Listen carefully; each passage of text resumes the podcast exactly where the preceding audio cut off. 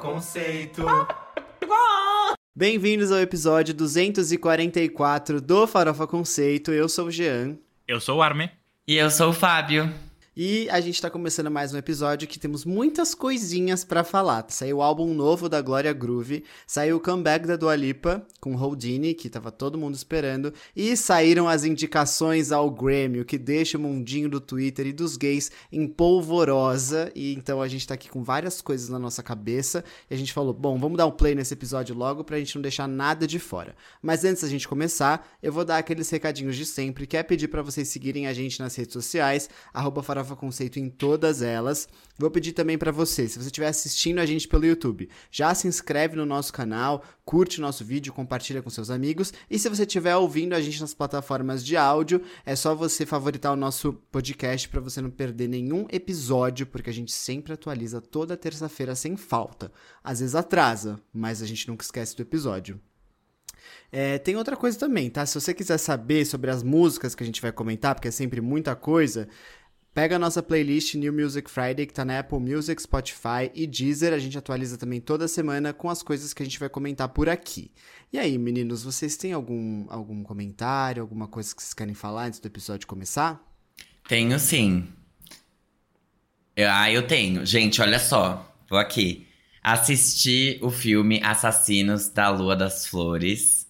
Que é aquele filme do Martin Dos Scorsese. três que tem horas? 3 horas e Viu 26 tudinho? minutos. Não dormiu? Vi tudinho, não dormi. E vou contar pra vocês em primeira mão que esse filme não precisa ter 3 horas e 26 minutos, tá? Eles Na nunca primeira não, não. ter. Semana passada eu disse a mesma coisa. Aqueles.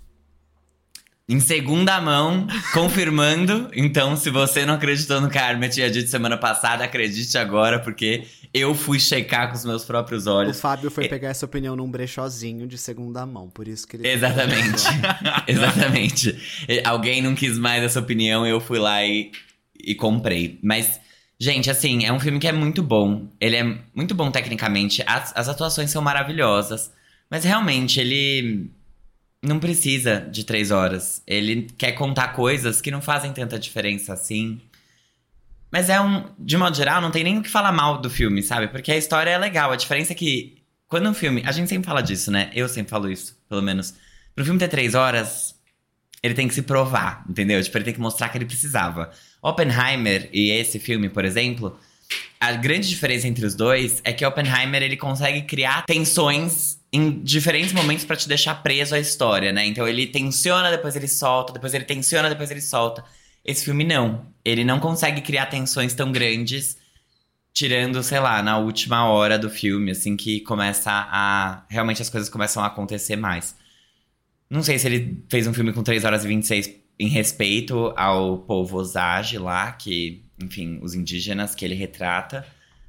E não quis deixar ninguém de fora, mas ainda assim ficou longo demais.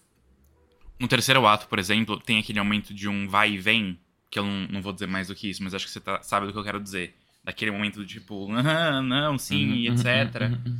É, que sim, é um dos momentos que mais tem tensão no filme, mas que é total desnecessário, por Uhum. exemplo. E tipo, só Exatamente. ali você corta facilmente meia hora. Sim, exatamente. E aí tem uma outra coisa que eu assisti esses dias que eu queria pontuar aqui. Eu acho que o Brasil, a gente, por anos, não teve grandes divas pop, né? Na música.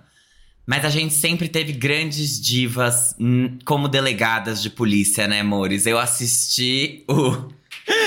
eu assisti o filme da Suzane von Richthofen e eu Ah, assisti tá. o Achei que documentário. Você achou Achei que, que você ia falar da Giovanna Antonelli Donello, entendeu? Em Salve Não. Jorge, eu também. É, Não. ele tá falando isso porque ele foi numa, numa geolaser esse final de semana fazer depilação a laser e lembrou disso.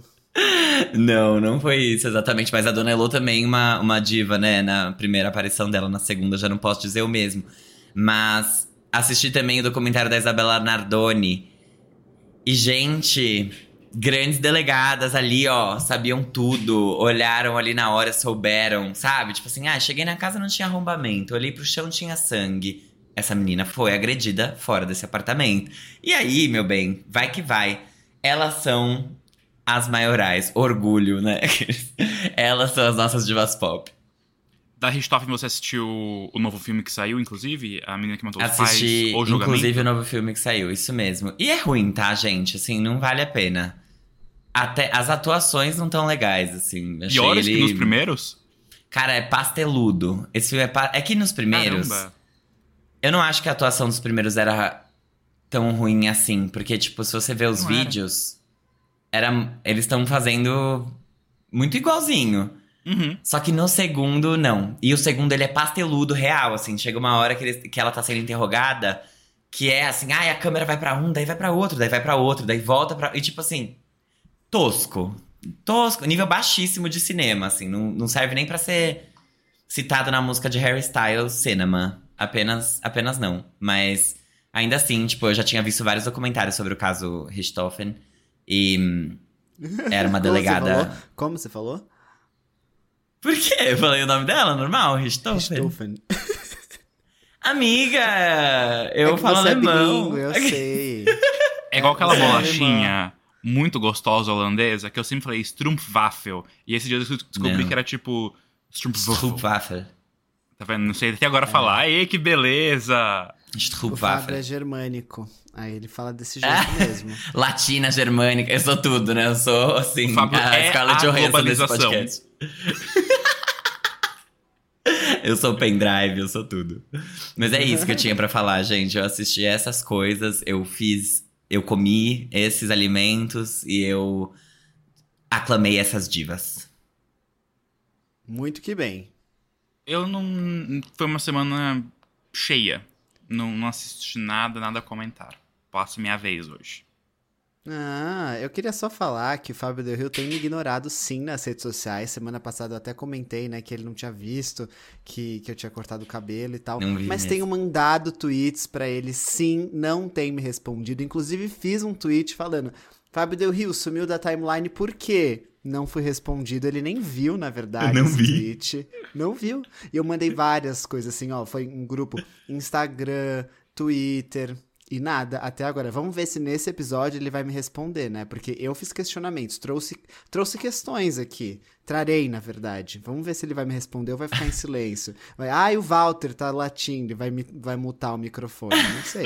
Amigo, juro. Enquanto, enquanto você perguntava sobre o meu sumiço da timeline, eu tava contando pro meu novo psiquiatra que eu fiquei cantando Se o Espírito de Deus se move em mim, eu danço como Rei Davi, tipo, a quinta-feira inteira. Foi. Eu tava vivendo altas aventuras. Eu gostei muito, inclusive, desse meu novo psiquiatra, porque ele ria das minhas piadas. Que às vezes era só eu contando minha vida, não era nenhuma piada, exatamente. Mas eu gosto de ser alívio cômico, então. Foi, foi é bacana. bom, né? Eu penso nisso também. É, eu gosto de ser a Fleabag da, da minha terapeuta Juro, e é. da minha psiquiatra. Eu contando pra ele que, tipo, ah, não, porque eu tenho problemas psiquiátricos desde os 8 anos de idade. Quando eu arranquei todo o meu cabelo e fiquei careca.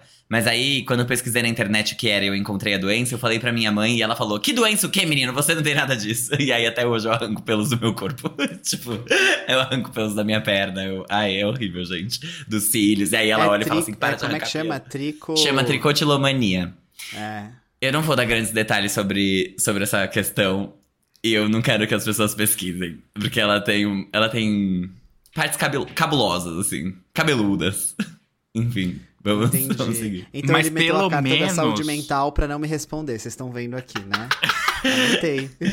Mas ó, mas ó, quando você me chamou no privado, eu vi, tá? Eu só não abri as redes. Eu tava, eu tava tirando. Ele sabe, ouviu um tempo. mesmo. Porque o que é sério, ele respondeu. O que é sério, eu respondi. Eu vi, meu amigo precisa de mim. respondi. A É, timeline Sabe que eu tive, né? teve. Numa época do ensino médio, isso. Mas foi Ficou só no, mania? só no cabelo. Eu fiquei parecendo um judeu, com um quipazinho aqui em cima, cara. Eu também. Eu, eu tinha só Mas no cabelo, só que aí arrancava? meus pais. Sim, de ansiedade. Aí meus pais falaram pra eu parar de arrancar o cabelo e eu comecei a arrancar outras coisas. Mas eu, tipo. foi- É, pra. Ah, não, né? Você quer me proibir? Não vai conseguir. Tchá! Arrancava pelo da perna, pelo, Amigo. sobrancelha, cílio. É verdade. Já arran- arranquei barba já aqui. É, gente. Louco, isso né? Que é doente esse menino, É. doente mesmo. Não, não, mas. Mas assim, muito querido, muito amado e muito inteligente, Exatamente. muito independente. Você é uma mulher forte e poderosa. Aqueles. Sou. É, a gente, tá, a gente tá aqui dando risada, mas se você precisar de ajuda, procure profissionais, tá bom? É- Fato. Isso é sério e estamos aqui por vocês. Exato. Gente, uma última coisa antes da gente começar a entrar de fato nesse episódio. E a música de Pablo Vittar, do tio Sam, hein? Vocês ouviram? Eu Vocês tenho ouvido amaram? com muita frequência. Inclusive, chegou pra mim na minha timeline um remix dessa música, uma versão meio eletrônica, e eu achei, achei muito bom. Achei é, é, é, que trouxe algo de novo pra mesa, inclusive pra Pablo Vittar. Acho que esse é o maior hit recente da Pablo. Amigo, foi, eu tuitei sobre isso ontem, porque, tipo, é o maior hit da Pablo e não é nem ela que canta, isso foi feito por inteligência artificial. É, que a, a Armin foi pesquisar, é uma música que é assim, eu só boto Lembrei. piroca na minha bunda quando o tio Sam chupar o meu grelhinho. Quando ele deixar minha xoxota molhadinha, quando ele provar que a piroca é grandinha, eu... Juro. E aí a gente se Mas é pergunta por que, que o YouTube sabota a gente, né? Cara, o TikTok tá super do nosso lado. Ah, é nesse, nesse sentido. Mas é, o YouTube realmente. Eu vou ter que colocar que esse episódio é impróprio pra crianças. Mas tá tudo bem. Eles sempre são, afinal somos gays. Mas é isso. Tem alguém tem mais alguma coisa pra falar ou a gente pode passar Nada, vamos lá, primeiro vamos quadro? lá. Então bora. Pro O. Você não pode dormir sem saber. Gente, esse você não pode dormir sem saber, que é o nosso Moments do Twitter. Acho que eu nem sei se o Twitter continua com Moments. O X, sei lá, Não, não foda-se. existe mais. Não existe É. faz uns anos já, mas a gente Mas a gente é mas- nostálgico, exato. A gente não larga o osso. Inclusive, vi esses dias sobre a queda do Tumblr e que o Yahoo comprou, sei lá, por 3 bilhões de dólares. E aí, tipo, anos depois, vendeu de novo a rede por, tipo, 3 milhões. Que é, tipo, um décimo do porcento. Sei lá, enfim, foi um grande. Rest in peace, descanse em paz, Tumblr. Mas aqui a gente sempre dá notícias muito importantes pra vocês. Seguindo na mesma linha, né, do que a gente tava falando, do que o Fábio tava cantando, na verdade, a Roberta Miranda comentou sobre toda aquela briga que aconteceu na família Camargo, né, do Zezé de Camargo, pai da Vanessa Camargo. E aqui eu abro aspas porque realmente isso aqui merece todos os créditos do mundo. A buceta é a única bomba atômica que é capaz de destruir até uma família. Não ficará pedra sobre pedra. Então, realmente, Oppenheimer, você vai ter que correr muito até chegar no nível da buceta. Gente, ela, ela é muito perspicaz, né? Eu achei que, é, por um momento, achei que o ADM do Twitter da Roberta Miranda fosse o Fábio Del Rio. Juro. É coisas que eu tuitaria sem a menor vergonha. Eu falaria isso em voz alta no meio do meu trabalho. Pra vocês terem ideia de como eu sou sem vergonha. Enfim, gente, a Shakira vai voltar pro Grammy Latino, vai performar esse ano na premiação, depois de muitos anos, porque ela não vai lá desde 2011. E pra quem tá se perguntando, não é por falta de ganhar, porque ela já levou 11 vezes o prêmio pra casa. Ela só tava muito ocupada mesmo. Eu acho que a Shakira É, deve ser né? um dos nomes com maior. é, que mais ganhou tanto Grammys quanto Grammy Latinos, não? Ela é uma das maiores vencedoras do Grammy Latino, mas tem muita gente latina que ganhou mais Grammys latinos do que ela. Do Grammy em si, eu não sei se ela já levou tantos assim pra casa, comparado com outros nomes também. Não, não, não, não, tipo, não que ela tenha ganhado, seja a maior ganhadora do, do Grammy americano ou do latino, mas assim, se você pensar que ela já ganhou muitos, não muitos, mas alguns dos dois, é isso que eu quis Sim, dizer. eu acho, eu acho que não. Também, tipo, eu acho que ela tá, ela tá ali num top 10, mas eu não acho que ela chegue num top 5, por exemplo. Caramba. Mas pode ser que ela chegue. isso. Mas é porque tem temos nomes, carreira, né? nomes homens, né? E o mercado latino é mais machista, do que o mercado dos Estados Unidos. Pelo menos agora isso se mostra muito, né? Então, Alejandro Sanz, é, Juanes e outros nomes mais tradicionais da música latina têm também muitos prêmios pra conta. Faz sentido. Falando sobre machismo, o Christian Chaves, do RBD, é, caiu no choro quando ele falou sobre a sexualidade dele no show do Rio de Janeiro. E aí, abre aspas, ele falou: homossexualidade não é pecado, macetando vários pais que não deixavam seus filhos assistirem a novela Rebelde no SBT. Então ele hablou mesmo, e não só sobre isso, ele falou também sobre ser HIV positivo, que também não é um pecado. Então eu achei muito significativa essa, essa frase dele, pensando ainda mais que a audiência que assistia a, a Rebelde naquela época, hoje, né, é, deve. faz muito parte da comunidade LGBT, então muito legal. Eu não sabia que ele convivia com HIV. Eu acho que ele não convive, eu não sei, na verdade, mas é, ele é gay, tipo, ele, e foi uma coisa isso, né, quando ele se assumiu. Entendi. Foi Ele é soropositivo, sim. Ele é? Yes. Ai, não sabia. Então, mais significativo ainda. Hablar-me. Sou eu, a louca. Nunca fico perdido, mas hoje fiquei. Gente, Clarice Falcão, a. não sei nem dizer. A grande performance de festas LGBT disse sobre essa experiência. Abre aspas. Mil mamavam ao meu lado e dez mil à minha direita. Ponto alto da minha carreira, definitivamente. Que bom que a lenda sabe, né? Pois é, realmente. Aí eu acho que ela se daria melhor do que ela se deu no Lollapalooza, quando as pessoas estavam ali pra realmente assistir o show dela, né? Bom, O melhor é a aqui. reply, que era a nossa aqui em Petras. Fato, acho que elas, elas iam se dar muito bem. Bom, tivemos muitas estreias de música nessa última semana, várias delas vieram aqui pra pauta, né? Dua Lipa, Glória Groove com álbum novo, etc. Mas vim aqui falar de como elas estrearam no Spotify do Brasil. No caso, a maior estreia, né, das relevantes no- aqui foram Dua Lipa em 43º lugar, depois Denis e Anitta com Monstrão em 63, Priscila e Bonde do Tigrão com Quer Dançar em 84 e Glória Groove, Ludmilla e MC GW em 145. Eita como lacram. Caramba! Realmente, né? Números, números, são números.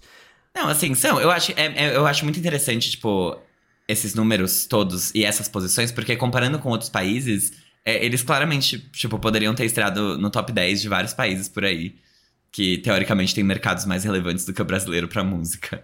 Ou pelo menos mais auditados. Mas são, apesar das posições serem baixas, a Dua Lipa, que estreou em 43º, fez quase, vai, um pouquinho mais de 400 mil streams, 415 mil streams. Então, é gente ouvindo, né? Sim, é um número expressivo. É porque o mercado brasileiro também é grande e expressivo.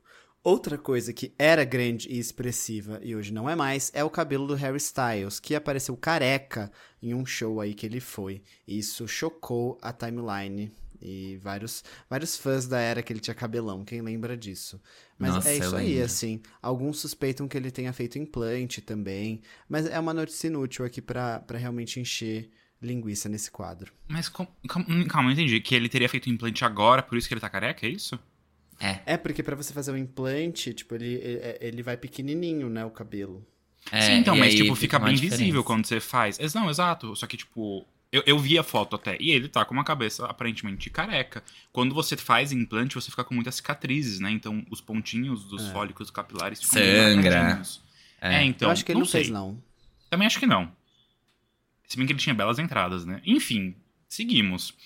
É, gente, vocês sabiam que a Tata Werneck já foi processada pela Rede TV? Eu não Uhum. lembrava disso. Quer dizer, não sei nem se eu sabia. Mas basicamente é, teve o prêmio Multishow essa semana e a Tata repetiu a piada porque ela não tem medo da censura. Abre aspas. Há dois anos fiz uma piada dizendo que o meu vestido tinha o mesmo valor da grade da Rede TV e fui processada. Quero pedir desculpa e dizer que esse ano eu vim com um vestido mais caro que a grade pra gente não ter esse problema. Icônica. É, não tem medo de nada, não. E ela ganhou o processo, ganhou o tá? processo. É. é. Ela ganhou Ganhou. porque ele, porque ele tinha o mesmo valor que a grade da, da Rede TV. É porque o juiz considerou que era uma piada, tipo, que não fere a honra da Rede TV nem nada disso. Então, em primeira instância, ela ganhou, mas a Rede TV recorreu. Só que assim, Não, Foi a Rede, TV, literalmente. a Rede TV pediu 50 mil reais de indenização. Tata É. Werneck passa isso no débito, gente. Nossa, foi literalmente um. Rede TV. Vocês não são a Globo, sabe? Tipo, não fere a honra da, da Rede TV, porque realmente não temos muito o que ferir aí, né? Já já eles estão indo gravar na casa de alguém, porque não vai ter luz lá naquele lugar. Enfim. Ih, será que a gente vai ser processado com isso que eu falei? Bom, seguimos. Kylie Minogue foi indicada ao Grammy depois de 15 anos da primeira indicação dela, né? Ela não, não contabiliza muitas, mas Padam Padam veio aí como melhor gravação de pop dance, junto com outras músicas dos LGBTs, que a gente vai comentar mais pra frente. Mas eu achei legal falar sobre esse gap aqui de tempo. Eu acho que a, carreira da Kylie é muito bonita porque, assim como a vida, ela tem altos e baixos. Não de qualidade, mas de reconhecimento pelo público, né? De performance mesmo. É, geral, não também falando dos fãs dela, que sempre a acompanham. E eu fico muito feliz que ela tá sendo agora, voltando a ter um- uma grande onda alta na sua carreira. Eu também, Armin, achei isso muito legal. Rolou uma coisa essa semana que eu achei triste, que foi a saída do show do RBD lá no Rio de Janeiro, que os fãs sofreram com arrastões e assaltos. Muito chato. Esperado, mas ainda assim muito chato, porque né, as pessoas estão ali super emocionadas de, com uma coisa que acabou de acontecer super legal na vida delas e aí acontece isso. Então tomem cuidado. Mas enfim, não tem muito que possa fazer também, mas toma, né?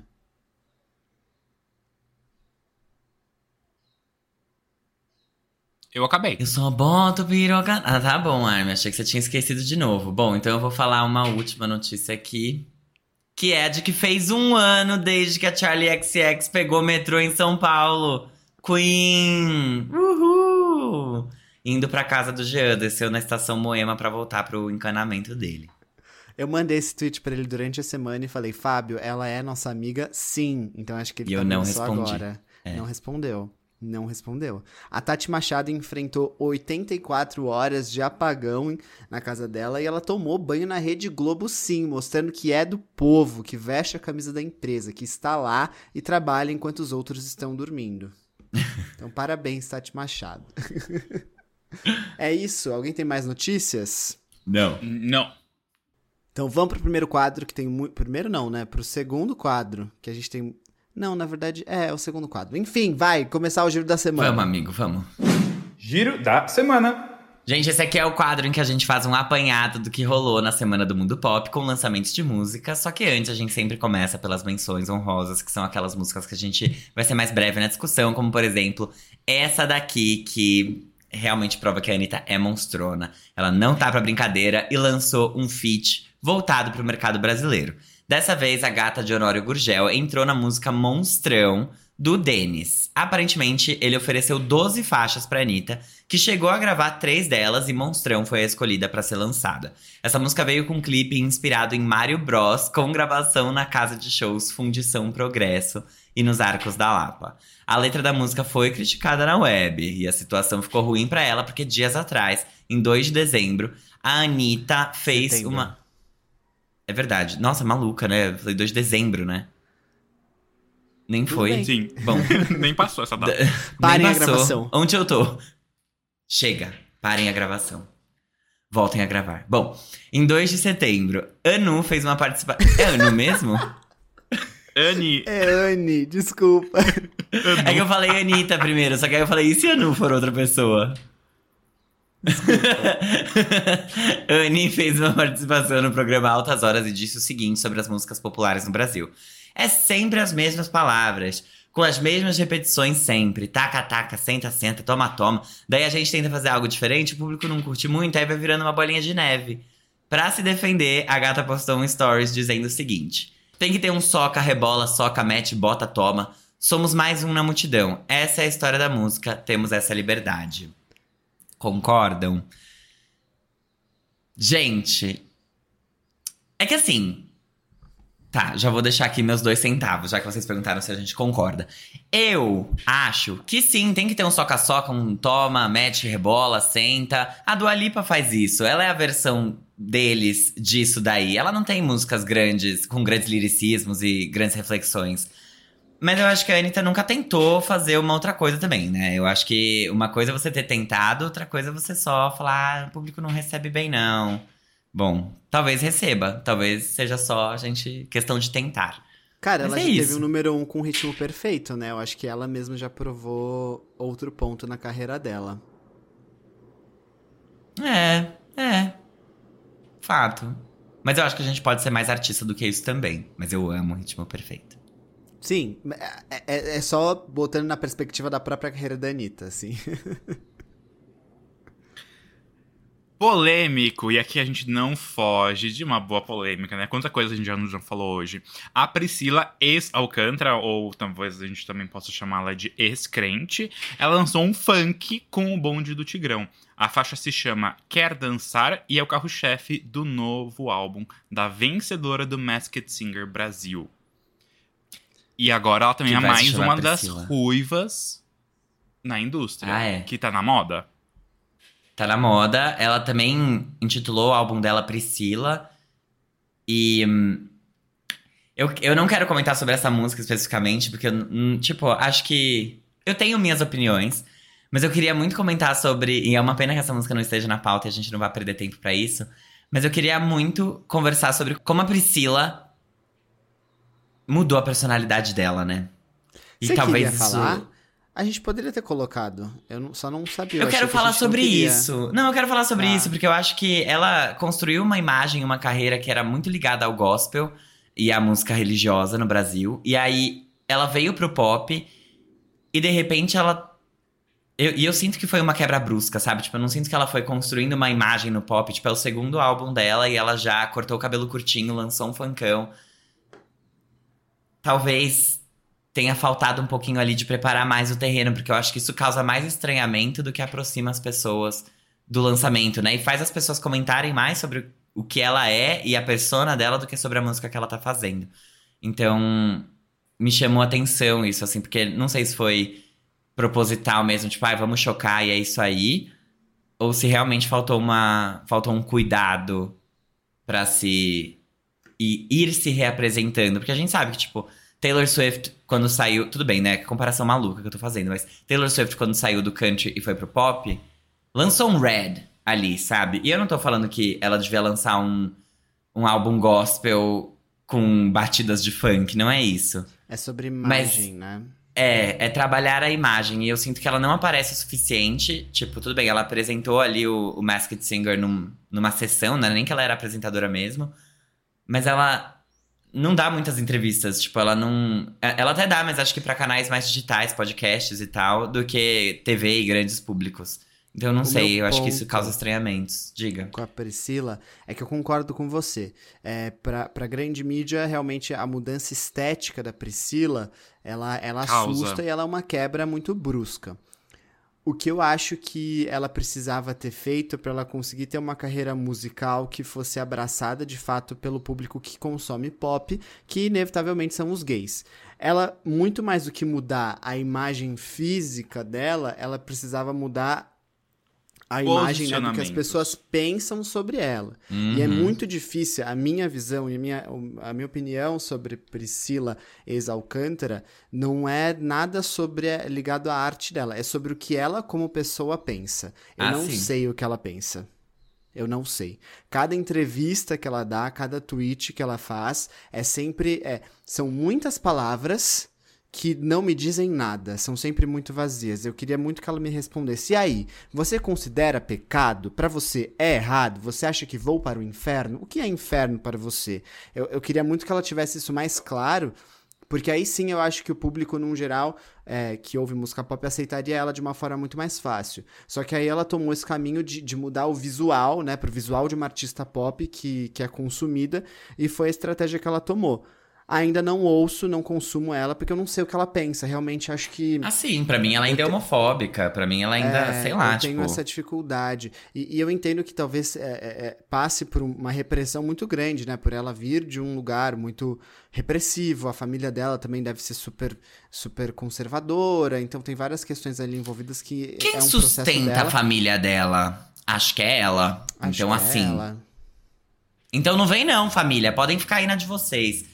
Mas eu concordo com você, amigo. Desculpa ter te interrompido. Não, imagina. É, Mas é eu isso aí. super. Eu, eu não, não ouvi essa música, eu nunca ouvi nada da, da Queen, só aquela música com a Glória Groove mesmo. Então, é, não é sobre a arte dela, tá? É sobre ela. E espero muito que um dia eu consiga ter um relacionamento melhor com ela. Eu tô pensando aqui, enquanto vocês estavam falando, eu fui até olhar a discografia dela, porque eu falei, ela lançou um álbum que era, não era nada religioso recentemente. E na verdade não é. Sim, o Zara Larson, o Poster Girl crente. que é o Você Aprendeu a Amar, de 2021. Uhum. É, só que eu falei, nossa, só tem um álbum na discografia dela? Não, tem algo de errado. E aí o que acontece? Ela já colocou esse álbum como Priscila.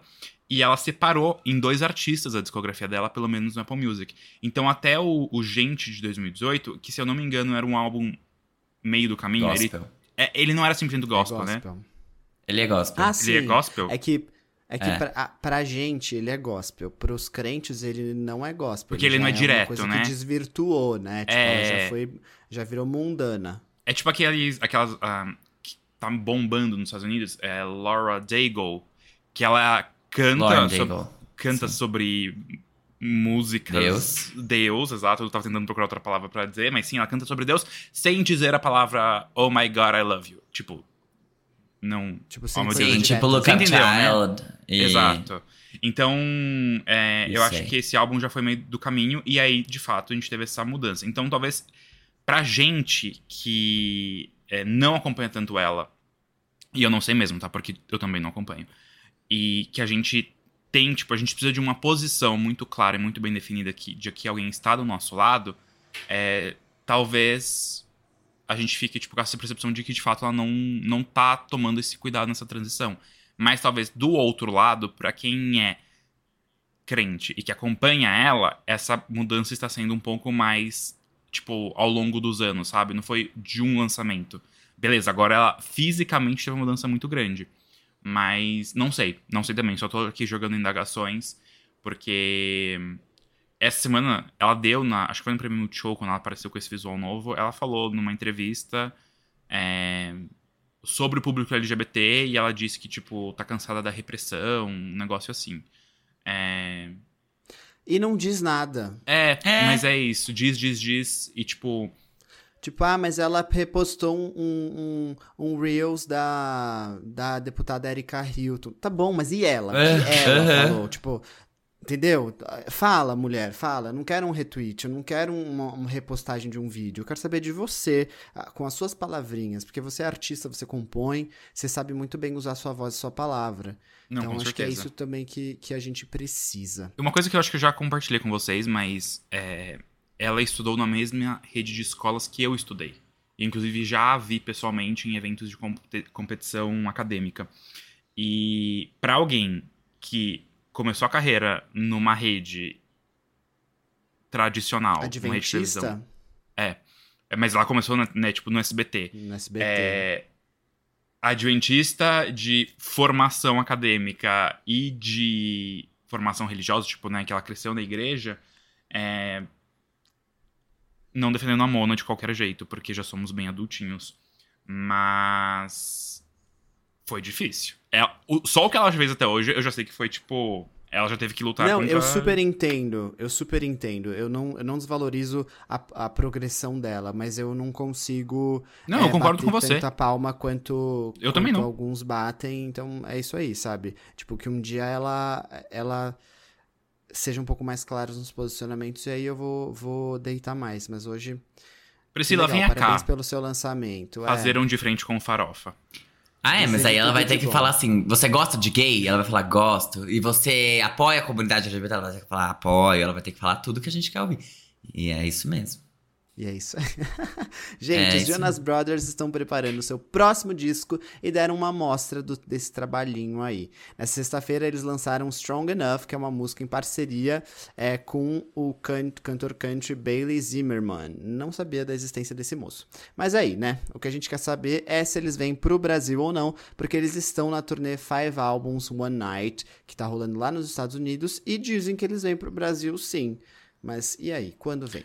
Nossa, só um parênteses aqui. Eu tentei assistir esses dias aquele quadro do Seth Meyers, é, Fulano Goes Day Drinking with Seth Meyers. E eles literalmente saem, tipo, ficam bêbados em frente às câmeras. É, o da Kelly é maravilhoso, já tinha feito, visto faz um tempo. E aí eu fui ver o do Jonas Brothers esses dias. E como eles são travados, hein? Ô, minha nossa. Eles, tipo, tentam Ai. muito ficar de bico fechado pra não falar nada. Mas eles vieram também de uma escola religiosa, de uma rede adventista. A gente tem que, olha, vamos também valorizar o crescimento deles. Vamos pular agora para outro trio, trio de irmãos do pop, que é a banda AJR, que tá de álbum novo. Eles lançaram o quinto álbum de estúdio deles, que se chama The Maybe Man, que já contava com cinco singles prévios. Esse trabalho sucede o OK Orchestra, um álbum que conta com o single de maior sucesso deles, que é Bang. Vem na maldade com. E foram quem é também aqui no quadro do Farofa Conceito quando ele existia. E iam tocar no Lollapalooza de 2020, que não aconteceu. Sucesso pros Kingos. Adoro. Hum, cadê isso eu? O Ducky Leroy lançou o seu álbum de estreia nessa semana. Gente, álbum de estreia? Isso me pegou de surpresa. Eu e o Gia também, aparentemente. Não pelo álbum, que a gente já sabia que isso viria, mas porque ele lançou vários singles recentes, como Love Again, Kids Are Growing Up Too Much e alguns outros promocionais. O que impressiona é que o último trabalho dele, o Fuck Love, que conta com os grandes hits Without You, com a, a Miley, e Stay, com o Justin Bieber, é apenas uma mixtape. Ah, agora eu entendi. Enfim, o álbum do gato chegou e tem 20 faixas para você ouvir. Nossa. Caraca, e nenhum hit. well. Mas eu gosto das músicas é, que ele lança, assim, tem uns singles bacanas. Mas, olha só, eles são italianos, assim como a sua nona. A banda de rock do momento, Manequim ou Maneskin, sei lá, lançou uma nova edição do badalado álbum Rush, de janeiro desse ano. A nova edição se chama Rush, Are You Coming? e traz cinco novas faixas, incluindo o último single, Honey, Are You Coming? Os Kingos acabaram de fazer um show aqui no Brasil e foram uns queridos, e a gente tem que valorizar isso, tá? Porque eles fazem um bom trabalho, eles adoram os fãs, vieram aqui pro Brasil, são super carismáticos e estão fazendo aí o mundinho do rock acontecer. Então, palmas ao Maneskin. Um deles estava até no clipe da Anitta, né? Daquela música Mil Vezes. É, o Damiano. Eu, sabe que eu, eu, comecei a simpatizar mais com eles depois que ele participou do clipe? E aí eu comecei a ouvir as músicas deles mais. É, uhum. É, foi uma coisa. Caraca, pelo menos a Anitta tá conseguindo fazer alguém fazer sucesso, né? Enfim, gente, as meninas do Aespa, que é um girl group de K-pop, lançaram o quarto EP delas que se chama Drama. E aí você pode pesquisar por Drama, the fourth mini album. O trabalho não contava com nenhum single prévio e foi lançado junto com o videoclipe da faixa título. É aqueles esquemas de K-pop de mini álbum, né, que eles chamam. Ou single Achei álbum. que era, tipo, esquema meio máfia, assim, que você tinha dito, mas é, é isso mesmo. De pirâmide. Também. É, uhum. Uhum. Gente, a cantora de pop Pink Panthers lançou o seu álbum de estreia, outro aqui que eu tô mencionando com primeiros álbuns. O Heaven Knows, que é o nome do projeto, conta com o hit Boys is a Liar Part 2, que é a parceria dela com a rapper Ice Spice. Além dos singles Mosquito, Capable of Love e Nice to Meet You. Ah, é o Nile Horror? Aqueles. O álbum foi bem elogiado pela crítica. Essa moça deve ter muita paz no coração porque eu não vi ninguém comentando nada no Twitter, ó, oh, coitadinha. Isso que é ter saúde mental preservada. Até o momento que foi escrita essa pauta, né, no caso, na sexta-feira à noite, dia 10 de novembro de 2023, o álbum tinha uma nota 84 no Metacritic. Aclamada, né, e inglesa, vale ressaltar aqui. Ela não foi indicada de Best New Artist? Foi. Pink Panthers. Foi. Eu super achei que não tinha sido. Não, não foi não. Bom, em... não foi? Best New Artist, não. Ela não tá na categoria de rap? Eu vou confirmar que essa informação enquanto a gente vai lendo Confirma, o giro real porque eu oficial. tive a sensação de que eu li o nome dela. É, vamos lá. Vai, Jean tá Vitor. A gente estava falando de uma cantora de pop inglesa e não estávamos falando de uma cantora de pop inglesa albanesa, tá? Não sei se vocês perceberam, mas os casos de Covid aumentaram. O terceiro álbum da Dua Lipa está vindo aí. Eduarda Filipa, nossa ruivinha de Marte, deu fim à era Barbie com chave de ouro, porque a música Dance the Night está concorrendo a duas categorias no Grammy, inclusive a Song of the Year. E com isso, a gata se sentiu bem à vontade para tirar a sua máscara e liberar Houdini como carro-chefe do novo álbum dela, mudando a sonoridade da Dua depois é, do, né, do icônico Future Nostalgia. Ela grudou no Tame Impala e se aproximou mais do pop psicodélico dos anos 70, saindo um pouquinho daquele disco que marcou tanto a última era. Agora é no disco, tá bom, amores? É isso aí que vocês vão ter que justificar no Twitter. A música leva o nome do ilusionista Houdini, que faleceu em 1926, mas os fãs sacaram qual era a da Dua com esse lançamento. A referência veio da música de mesmo nome da Kate Bush e a capa do single inclusive faz alusão à capa do álbum da Kate, que também se chama Houdini, em que ela carrega uma chave com a língua. E a Dua também faz o uso da língua dela na capa do single. O clipe da faixa foi aclamado pelos gays. E aí, amores, vocês deitaram pro terror da OMS?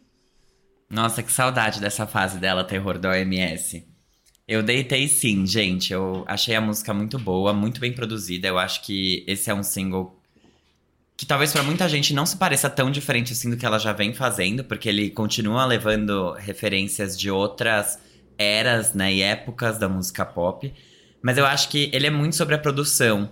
Então, a parte do final, quando chega perto da ponte, assim, antes do último refrão, é muito bem feita, tem bons instrumentais. Eu achei eu achei a música muito redondinha, assim, apesar dela não trazer nada que destoe muito, assim como Priscila Alcântara fez, né, destoando completamente de sua própria discografia, A Dua Lipa, ela consegue dar uma continuidade aos lançamentos que ela tem, de um jeito que faz sentido, mas que ao mesmo tempo parece ser mais fresco, né? E, enfim, ela acho que essa parceria dela com Tame Impala trouxe esse frescor que talvez a música não tivesse se ela tivesse trabalhado com outros produtores, porque ainda assim é um pop que bebe de fontes antigas. Então, eu gostei da música, eu espero que faça bastante sucesso e eu tô animado, especialmente pro que vem nesse álbum como um todo, né? Nesse próximo lançamento dela. É, porque aqui eu acho que ela fez um ótimo trabalho, mas talvez a gente tenha coisas mais interessantes ainda por vir. Papo, Eu nossa, eu tava, eu tava até aqui é, distraído, achando que o Fábio ia falar por minutos. Mas pode ir, G. Eu concordo com tu, tudinho. Todas as palavras e todos os espaços e vírgulas que Fábio Del Rio usou para descrever o novo single da Dua Lipa. Porque eu achei que, ao mesmo tempo que continua coeso com o que ela fez no último trabalho, traz coisas novas para mesa, traz novas referências, traz novos é, é, uma nova equipe trabalhando com ela que muda um pouco a sonoridade. Gostei que ela trabalhou com o Tame Impala. Não conheço muito sobre eles, para ser sincero. Eu vi o show deles no Lollapalooza. É, sei que, que a, a- como é a sonoridade deles, mas gostei da forma como eles entregaram em parceria com a Dua, porque continua sendo uma letra muito do Alipa, né, que é sempre aquela historinha dela de, de ai, será que eu saio com o homem, mas depois quero sumir da vida do homem, mas também quero deixar ali uma esquinha pra encontrar o homem de novo. Ela é sempre assim, a Dua Lipa, né? Uma safada ela. Realmente uma aluna de... O que, que, que a Dua Lipa fez? Acho que Direito PUC? Não sei, se bem que ela é de Santo André, né? Falam isso. Enfim, eu gostei bastante, achei que foi um, um bom carro-chefe, e eu acho que hum, a Dua Lipa, ela tem um, um- um- um histórico na carreira dela que é, ela lança o single e o single não explode. Ele vai crescendo aos poucos na cabeça de todo mundo, e quando a gente vai ver, ela já dominou, tá em todas as nossas casas, você abre a geladeira, a música está tocando, e uma Manu Gavassi está dançando a música no BBB. Então, eu não fiquei preocupado como alguns fãs ficaram na timeline, tipo, ai meu Deus, a música não teve a maior estreia do mundo, não quebrou recordes. Sim, porque uma música estável também faz isso, tá? Ela tem uma continuidade, uma longevidade muito maior. E foi a Gostei maior bastante dela, mesmo assim, né? É, nada a ver. Ela é inglesa, ela não precisa dessas coisas da Billboard. ela é albanesa. Ela, a Bebe Rexha e a Rita Ora. Um trio. Enfim, gostei bastante, achei o clipe demais. Até fizeram aquela brincadeira, meu Deus, ela conseguiu superar Hang Up. E, gente, não é. Eu sei que foi uma brincadeira aquilo, né? Mas eu vi gente incomodada com isso. Isso só mostra a falta de bom humor das pessoas, né? Que, que, e também não conseguem aceitar coisas novas da música. Ela tá fazendo coisa muito legal, sabe? Ela tá, tá, tá trazendo coisa nova pra mesa, pro pop. Então, tô muito feliz com esse lançamento. Eu acho sim que vão ter coisas mais interessantes no álbum. As pessoas são muito chatas ultimamente, né? Tipo, muito, muito ranzinza. E olha que eu me considero uma pessoa meio ranzinza com alma de 80 anos, mas assim, as pessoas. Ai, gente, leva um pouco de leveza, por favor, senão não vai dar. Eu tava até abrindo aqui, e, gente, de fato, é, eu não, não sei qual deles é o maior, assim, mas eu sei que, por exemplo, do Dua Lipa, eu acho que o, que o single que estourou mais ela foi New Rules.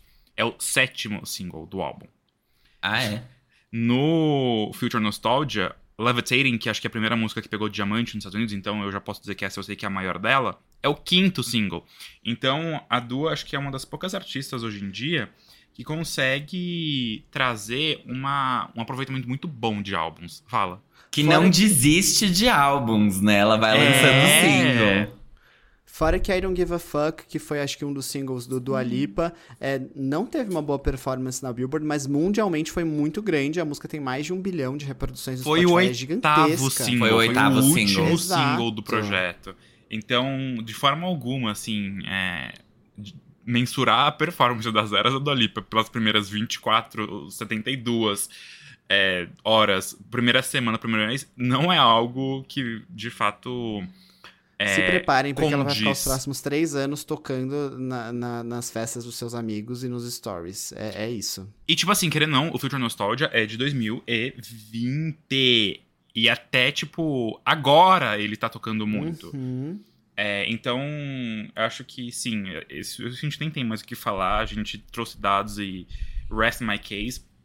Sobre a faixa, é, eu acho muito curioso que o refrão da faixa não parece muito um refrão, mas quando a gente para pra analisar a, a estrutura dela, a Dua também é uma das poucas artistas hoje em dia que continua insistindo num formato tradicional de música, com tipo estrofe, refrão, estrofe, refrão, ponte, refrão.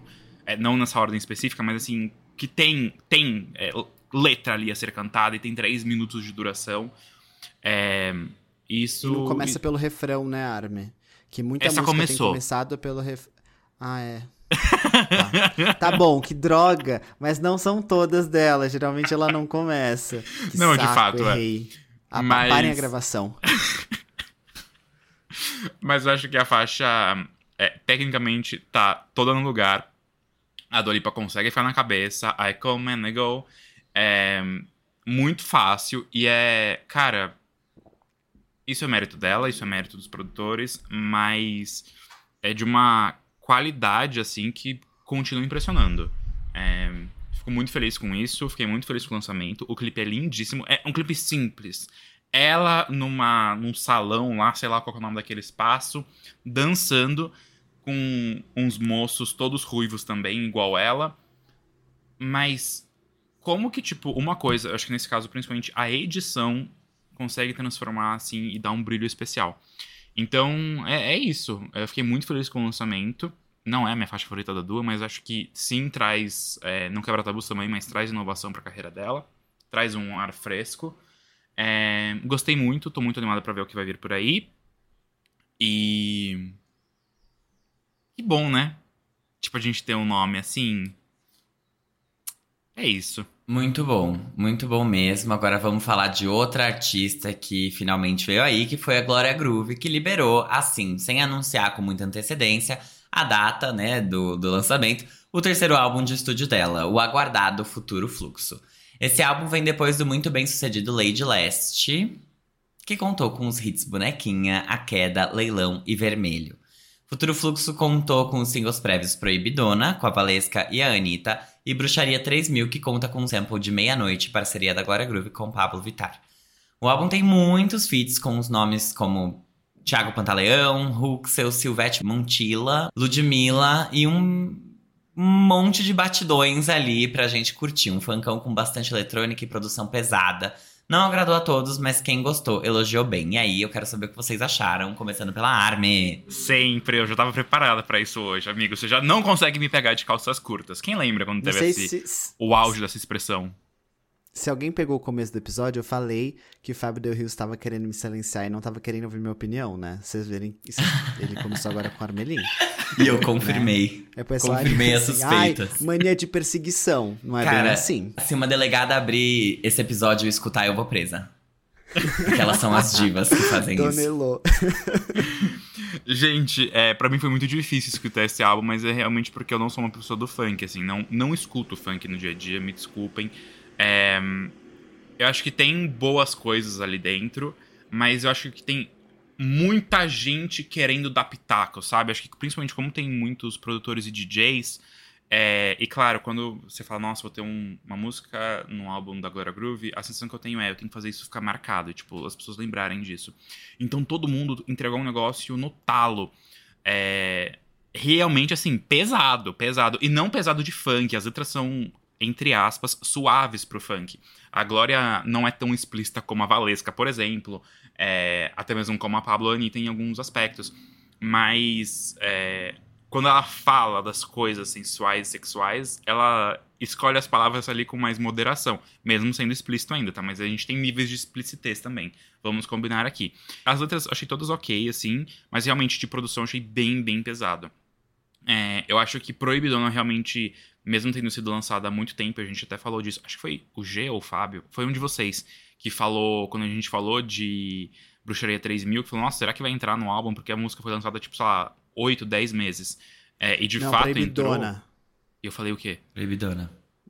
Bruxaria 3000. Mas é que, é, é isso aí. Você falou Bruxaria 3000, mas a gente tava comentando sobre Proibidona Isso. porque faz tempo. Exato, é. Quando a gente falou de Bruxaria 3000, vocês falaram de Proibidona. Ah, perdão. Tipo, se essa música ia entrar no álbum ou não, porque fazia muito tempo. E de fato entrou.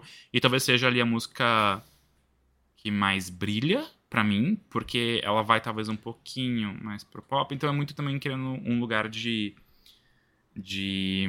Conforto, né? É. Eu sei que faz, tipo, sei lá, dois, três episódios que eu falei, não, eu vou tentar começar a separar as coisas. e analisar tecnicamente e analisar o meu gosto. Mas aqui, que é um negócio tão fora do meu gosto, é difícil quebrar isso, né? E fazer esses- essas análises separadas. E você não é obrigado a nada, né? Ninguém prometeu Exatamente. consistência. Não somos pagos para isso ainda. Gente, mas se quiserem Uhum. fund o Fora of Conceito, a gente tá aceitando patrocínios. Então, eu acho que eu já disse o suficiente aqui, né? Que eu tô mais animado pra próxima pauta. Então, podem ir. Eu Tá falo ou o Fábio vai querer me silenciar? Eu, eu posso te silenciar mais um pouco? Já aproveita que você tá tão quietinha, né, Mona? Fica ali mais um pouquinho em silêncio. Isso mesmo. Love is louder than the pressure to be perfect. Você tá parecendo essa Que ódio, essa lembra? foi a referência. Amigo, eu amo, juro, eu amo. Enfim, eu o que eu queria comentar sobre esse álbum é que ele é um projeto que se alimenta muito de si mesmo. Eu acho que ela construiu aqui um universo e ela veio com um conceito muito claro na cabeça dela. Que talvez tenha faltado avisar, entendeu? É, pra causar menos estranhamento mesmo. Porque eu acho que tudo aqui tá dentro do lugar. Eu sinto que tem muitas músicas que são legais, dá pra gente curtir. Só que existe um lugar e uma hora pra elas serem curtidas. Pelo menos eu acho que pra maior parte das pessoas. Ela- ele é um álbum que funciona muito bem pro que ele se propõe. A coisa do bailão ali, ele entrega o funk, a rave, tá ali, tudo junto. E, de novo, muito bem amarrado, com muita qualidade. Só que a quantidade de faixas aqui que re- fazem referência ao próprio futuro fluxo, como sendo o baile da Glória Groove e um grande. É é como se ela estivesse aqui preparando o terreno pra lançar o Numanice dela, sendo que ela já tá na turnê Noite de Glória. Então, é, não sei sobre os timings, mas eu acho que é um trabalho que tá bem produzido, ele tá bem amarrado, ele tem um começo, meio e fim ali que fazem sentido, tirando. Mentira, o fim eu acho que. Não sei, a música dela com o Thiago Pantaleão, eu acho que ela distou um pouquinho do, do resto do álbum, mas ela não é ruim também, só, tipo, a gente tá falando de bailão o tempo inteiro. E algo que me chamou a atenção foi como ela trouxe alguns interlúdios pra esse álbum sem serem interlúdios. Tem músicas aí que tem um minuto. E são só uma, uma breve passadinha ali por algo que ela queria mostrar, falar, cantar. É, e que, enfim, acabam estando ali e aumentando a duração dele, mas talvez não tivesse tanta necessidade assim. Fim do dia, eu acho que esse é um álbum que tem um penso por trás. E o maior defeito dele é talvez não ter comunicado esse penso. Mas ele não é chato, ele não é ruim, muito pelo contrário. Eu acho que as músicas aqui têm um potencial ali de fazer sucesso onde elas devem fazer. Então, mais um bom trabalho de Gloria Groove que quis se mostrar artistona de um jeito diferente do que ela fez no álbum anterior, né? Eu acho que pra ela seria muito fácil ela reproduzir o Lady Leste, porque ela tem números, ela tem o público, ela conversa com mais gente do que Pablo Vittar, por exemplo.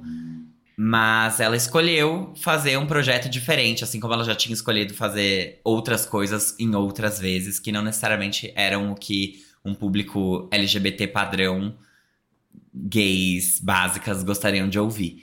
Então, gostei desse álbum, mas eu acho que é isso, assim, ele tem um- uma construção que te leva a um certo lugar, momento pra escutar, não é tão, tão simples assim e digerível a qualquer momento. Não Mas é um álbum que você vai escutar fazendo faxina em casa. E eu assino embaixo de tudo que você disse. É, eu acho que talvez você até possa escutar, porque ele dá uma motivação, né? Mas ele é um álbum de tipo, é a, é a festa, mas quando a festa já começou, entendeu? Tipo, você não vai por ele. Pro sabe? esquenta. É. Sei lá. Eu acho que esse é o álbum quase que de produtor. Essa, essa é a Pra mim também, eu tenho. senti isso. É. Uhum. Porque ele é um álbum muito sobre a produção. E pensando por essa perspectiva, é, eu acabei lembrando muito do Noitada, da Pablo. Porque pra mim, s- é- eu acho que é um paralelo que faz muito sentido, porque são duas artistas que conversam muito com o público que ouve pop e foram por um caminho muito de. de beleza, a Glória foi pra um funk paulistano, misturado muito com eletrônica, que é um batidão, e eu achei muito bem produzido e, e- e- e tem um, um caminho, né, uma linearidade que pra mim é o ponto alto desse álbum, porque eu dei o play nele e eu não consegui parar. Tipo, pra mim ele foi tinha uma continuidade ali que eu não tinha vontade de, pá, eu vou parar e vou ouvir depois. Não, eu quero continuar ouvindo, porque tá fazendo sentido o que tá o que esse caminho que ela tá construindo aqui. E pra mim esse é o ponto positivo desse álbum, assim. E quando eu ouvi ele, por mais que não seja um tipo de música que para mim seja mais fácil de ouvir, nem faça tanto parte do meu dia a dia, é, eu ouvi com uma tranquilidade e com vontade. Então eu acho que esse álbum tem um mérito muito grande nesse sentido. E eu acho que ela, ela trabalhou muito bem para construir tudo isso e ter momentos em que ela tá entregando o conceito que ela quer passar através dessa produção e momentos em que ela consegue dar uma descontraída e entregar um popzinho mais farofa, assim como o Fábio falou, que esses são momentos que talvez fiquem mais desconexos do álbum, para mim são músicas que, que, que fazem sentido nesse movimento que ela colocou. Então, por exemplo, eu gosto de Barulhada, eu gosto Ah, da eu música também. dela com, com, com o Thiago Pantaleão, que é Rádio Laser, e também Proibidona, e o remix de Proibidona também, que por mais que geralmente a gente fica num álbum, tipo, ah, ela, ela preencheu com o remix. Não, eu achei que o remix entregou algo diferente ali, ficou legal, e faz sentido ter as duas faixas dentro do álbum. Então eu achei muito bom, eu achei ousado da parte dela, porque eu não acho que é isso que o grande público esperava, mas ao mesmo tempo eu acho que sim, ainda dá pra ser algo que vai tocar e ser comercial, porque isso aqui é muito festa, sabe? Tipo, isso aqui é muito coisa que toca sim em, em festa pop, toca em festa eletrônica, mas não é necessariamente o que a gente ouve no Spotify, não é aquele hitzão que vai todo mundo cantar. Então, eu acho que, que foi um, um acerto, assim, uma coisa muito boa pra carreira dela. É, parabéns, Glória Groove. Achei que foi um bom álbum, sim, apesar de não ser algo que eu vá ouvir muito. Ouvi na academia já, tá? Já corri ouvindo o álbum e foi muito bom, foi muito produtivo. Eu também, porque eu precisava ouvi-lo pra falar aqui, já que a gente tá gravando antes do esperado hoje. Mas eu concordo com você, amigo, em, em todos os pontos. Não acho que é um álbum ruim, muito pelo contrário. É só Nem que realmente não era o que a gente tava esperando. Na, na verdade, assim, eu acho que eu até tava, depois de Bruxaria 3000. Bruxaria. Mas eu acho que faltou, faltou um carinho ali, né? Faltou avisar, falar, gente, ó, vai ser funk, hein? Tipo, a Anitta falando assim, vai ser todo em espanhol, gente, sabe? Exato. Tanto que Bruxaria, Bruxaria 3000 assustou quando saiu, mas dentro do álbum faz super sentido. Exato. Eu lembro que. foi- acho que foi o Fábio que odiou a música, ele ficou tipo, não tem como defender isso aqui. E eu fiquei tipo, vamos ver o que, que vai vir aí. E aí. Enfim. E E aí, hoje Fábio? você não gostou de nada que veio aí, e eu defendi, né? Eita, como o mundo gira e vacilão O roda. mundo não gira, o mundo capota. Mas é, acho que é bem isso. Eu falei muito sobre, tipo, não sei o que eu escuto, mas eu concordo com vocês. Tipo, dentro do É. contexto, ele faz sentido, ele é, sim, um bom álbum. É, mas vamos agora pra próxima, pra próxima e última parte da, da nossa pauta de hoje. Porque Sim. essa semana a gente teve as indicações do Grammy não latino, né? O, Gr- o Grammy norte-americano 2024, na sua 65ª edição. E aí a gente trouxe aqui as principais categorias gays, então pop e as Big Four, né, as principais. E trazer aqui tanto as nossas opiniões sobre essas categorias, como também, de maneira rápida, quem a gente gostaria que ganhasse dessas categorias e quem a gente acha que no fim das contas vai ganhar. E eu já começo aqui com melhor performance de pop individual, Best Pop Solo Performance. A gente teve aqui Flowers de Miley Cyrus. Miley Cyrus realmente chegou com o pé na porta, uma surpresa para muitos. Paint the Town Red da Doja Cat, mesmo sendo um álbum de rap. What I Was Made For da Billie Eilish, né, pro álbum de Barbie. Vampire de Olivia Rodrigo e Anti-Hero de Taylor Swift. O que vocês acharam? Achei justo. Eu, eu- é, eu tenho uma questão que eu vou falar ao longo das, de todas as indicações, que é: eu entendo What I Was Made For estar sendo indicada em tantas categorias, porque é sim uma música boa. Só que eu quero que essa música ganhe o Oscar. Só. Só. E ponto final. Tipo assim, sabe? Não, esse ano não, Billy. Deixa, deixa aqui. É, a única música que eu ficaria incomodado se ganhasse é Anti-Hero da Taylor Swift. Não porque a música é ruim, nenhuma das músicas que tá aqui é ruim, mas é que eu acho que não traz nada de novo pra mesa. E eu acho que esse foi um ano em que Flowers da Miley Cyrus brilhou horrores e faz muito sentido ganhar. E até, sei lá, Vampire da Olivia Rodrigo também, pela letra e tal. Mas é isso. Rest my case. É, eu acho que a única que eu fico. É, é porque Anti-Hero. Assim, o Midnight a gente já falou muito sobre ele. Não é um álbum genial. A Taylor já entregou coisas muito melhores. É, mas, assim, bombou horrores, né? Realmente os Swifties estão num momento alvoroçado. É, então acho que a única música que eu não queria que ganhasse, e eu não sei se nada Apesar de eu gostar muito de Taylor, não sei se a Taylor queria que ela ganhasse nada. Aqui, eu vou responder já que o G esqueceu a- os pontos e as perguntas que a gente se propôs. Eu acho que Doja tem chances. Eu acho que aqui todos têm chances, na verdade. Eu não sei quem vai ganhar Sim. aqui, sendo bem sincero. Mas eu gostaria muito que Miley ou Olivia ganhassem. Eu quero que a Miley ganhe. Eu acho que a Óbvio. Taylor Swift vai ganhar. Eu quero que a Miley ganhe e eu acho que a Taylor Swift vai ganhar. Que ódio. Tá. Agora a gente vai para uma categoria que tá dominada por queridinhos da academia, que é Best Pop Duo Group Performance, que é, enfim, é parceria, né? Feats aqui. Então temos Thousand Miles, da Miley Cyrus com a Brandy Carlisle, que é uma faixa do Endless Summer Vacation. Candy Necklace, da Lana Del Rey, featuring John Batiste, que tá no último álbum da Lana. Não preciso nem falar sobre os indicados aqui. Never Felt So Alone, do Labyrinth, com a Billie Eilish. Karma, da Taylor Swift, com a Ice Spice. E Ghost in the Machine, da SZA, com a Phoebe Bridgers. E aí? Essa daqui eu vou dizer que é uma categoria que eu. Honestamente. Tirando Karma, porque, né? É. Eu não conheço muito nenhuma, sabia? Tipo. Achei fraquíssimas as indicações, É. sinceramente. Thousand Miles da Miley não é forte o suficiente pra estar aqui, apesar de eu gostar da música. Eu acho que ela é meio que um rip-off de E não foi nem Every single. Rose Has Its Thorn. Não foi nada, não foi nada.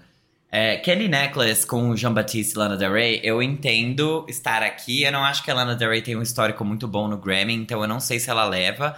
Mas como tem Jean Baptiste, talvez seja a oportunidade dela. Never Felt So Alone, eu sinto que é a favorita, porque tem Labyrinth com Billie Eilish.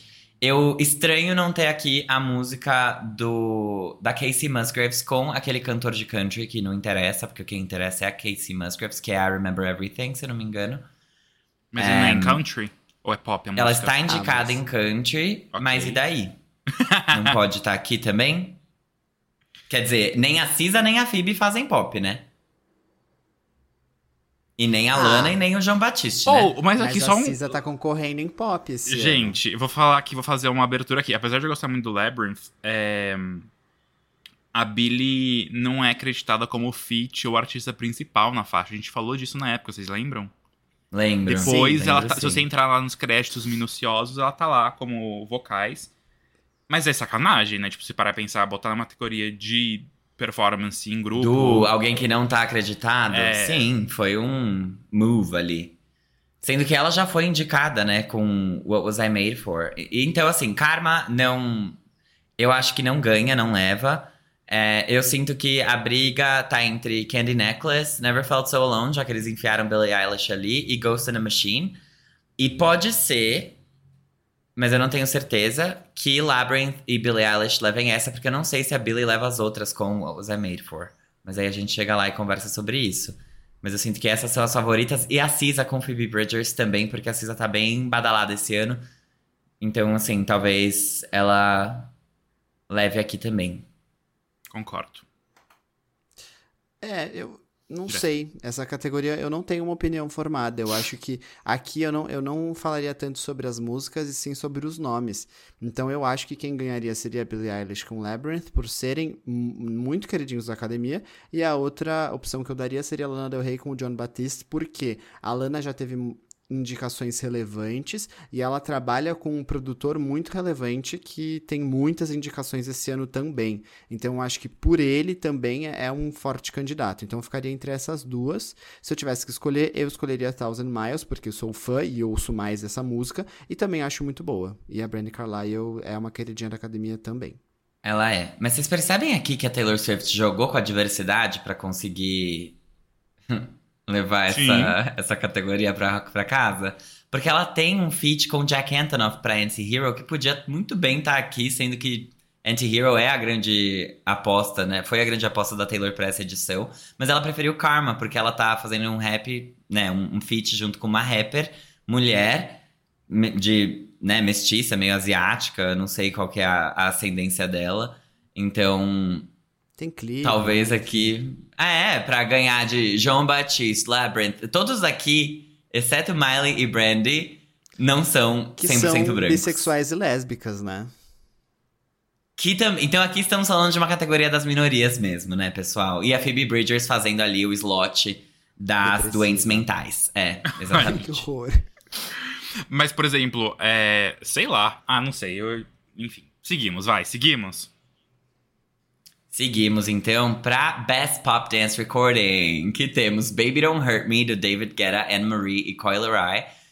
Miracle, de Calvin Harris, com Ellie Goulding, que eu nem sei se eles tinham tanta atenção, assim, apesar desse ser o terceiro feat deles, eu não acho que os dois anteriores, que foram bem relevantes também, chegaram a ser indicados nas edições anteriores do Grammy. Mas enfim, Padam Padam, da Kylie Minogue, que é a que todos aqui gostariam que ganhasse, eu não quero ninguém defendendo One in a Million de Bibi Rexa e David Guetta, que é a próxima indicada, e nem Rush do Troye Sivan, porque ele pode ele tá indicado em outra categoria. Pra mim essa daqui, já dando aqui a minha opinião, que é a única que importa, Kylie Minogue, eu acho que é a que eu gostaria que ganhasse e eu acho que ela pode muito bem levar. Eu também acho. Eu acho que é que vai ganhar. E é o certo. Categoria, faça o certo. eu acho que é o certo. Essa aqui não, Eu- não tem nem dúvida. As outras têm discussão. Essa aqui é direto ao ponto. Sabe? Faça Eu não justiça. ficaria triste se o Troy ganhasse, mas tudo bem. Tudo bem. É que assim, não, eu se o Troy ganhasse, eu não ficaria chateado. Mas eu não acho que Rush Mereça tudo Pra isso. ser sincero com vocês, eu não acho que Baby Don't Hurt Me mereça tudo isso. Eu não acho que One in a Million mereça tudo isso. Eu não, Não. acho que David Guetta dev- devia estar aqui indicado duas vezes. Miracle com Calvin Harris e Ellie Goulding, acho que não ofende ninguém. Mas eu acho que Padam Padam tem uma... Representa muita coisa, tipo, Padam Padam levar. E Rush, do. Troy, tudo bem. Mas ela tá indicada em melhor clipe também. Então, tipo, isso Sim. tira... Pra mim, tira ele daqui e dá o Grammy pra ele. Eu nem sei se ele merece o Grammy de melhor clipe, sinceramente. Eu não sei se a gente vai falar Merece. sobre isso. Vai. Amigo, não sei quem tá concorrendo com ele. Eu Não não, ponho minha mão no fogo por esse gayzinho, não. É, então, não, não, não. Mas Padam Padam da Kylie eu acho que diz muito. A próxima é Best Pop Vocal Album. E aí aqui eu. Vocês não tem nem o que dizer. A gente tem Chemistry da Kelly Clarkson, Endless Summer Vacation da Miley Cyrus, Guts da Olivia Rodrigo, Subtract do Ed Sheeran e Midnight da Taylor Swift. Eu acho que. Eu obviamente quero que a, a Kelly ganhe. Foi a única indicação dela esse ano. Já é a 17 indicação da, da Kelly. E ela sempre foi indicada nessa categoria. É a única categoria que ela tem constância. Mas faz muitos anos que ela não ganha. A última vez foi em 2012. Então queria muito que a Kelly ganhasse e ficar muito feliz. É um álbum que não é, tipo, tão marcante assim é, comercialmente, mas que teve ali seu, sua boa qualidade. E eu, como fã, tenho que defender, né? É, mas não ficaria triste se Endless Summer Vacation ganhasse ou se o Guts ganhasse. Agora, Subtract Midnights não tem muito como, gente. Desculpa. E agora, quem eu acho que vai ganhar. Eu acho que por a gente ter alguns nomes aí bem diversos, eu vou chutar na Kelly também porque ela é queridinha, né? Mesmo não ganhando faz 10 anos. É, amigo. Eu acho que isso pode acontecer sim, porque tá uma categoria aqui. Não acho que o Ed Sheeran leve esse ano, então ficaria entre as garotas mesmo, tipo Olivia Rodrigo, Miley, Kelly e Taylor. Tem grandes chances da Taylor ganhar, porque o Midnights é um álbum massivamente grande, mas pode ser também que as pessoas falem assim, ah, né, não, e aí vá ou pra Miley, ou pra Kelly, ou pra Olivia. Eu não sei de verdade definir, mas talvez acho que vá pra, pra Olivia. Eu sinto que nessas categorias de pop, os resultados, pelo menos os últimos resultados, têm sido bastante previsíveis, assim. Eu não, eu não acho que a gente tem grandes surpresas. Tipo, quem parece que vai ganhar, eu sinto que é quem leva mesmo. Eu gostaria que Endless Summer Vacation levasse esse prêmio. Eu também. Mas eu acho que a votação vai ficar entre Guts e Midnights. E eu acho que talvez o Midnights leve. Porque eu não sei se ele leva álbum do ano esse ano. Pelo amor de Deus, né? De novo. Pelo amor de Deus, a gente já sabe quem é a vencedora do álbum do ano. Entramos agora em Best Music Video e a gente tá com The Beatles com I'm Only Sleeping?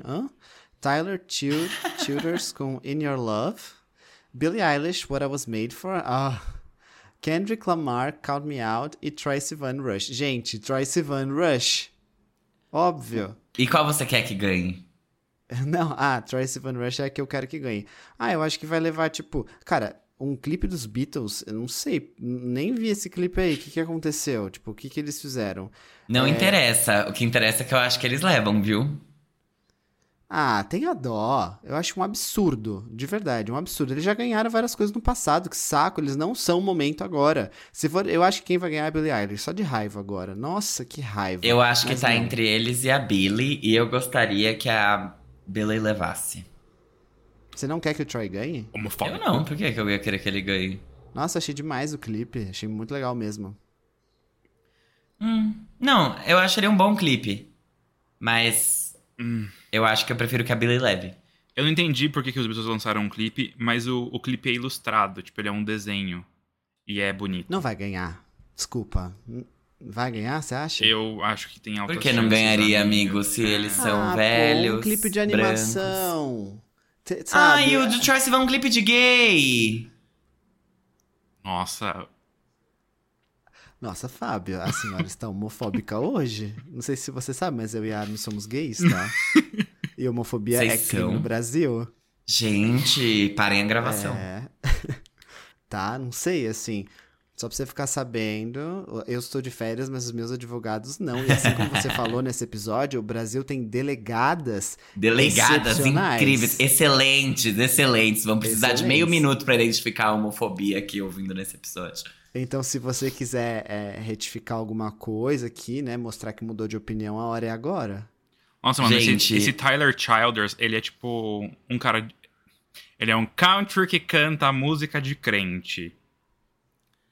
Uh, ah, uh, acho que ele não vai ganhar, não. Ah, gente, é isso, assim. Eu acho que primeiro a gente teria que ver todos os clipes pra gente poder falar qual que a gente quer que ganhe, né, Monas? Aí ficar um pouco mais fácil da gente aqui, né? Eu acho que a Billie Eilish ganha não porque eu quero que ela ganhe, mas é porque eu acho que ela ganha. Entendeu?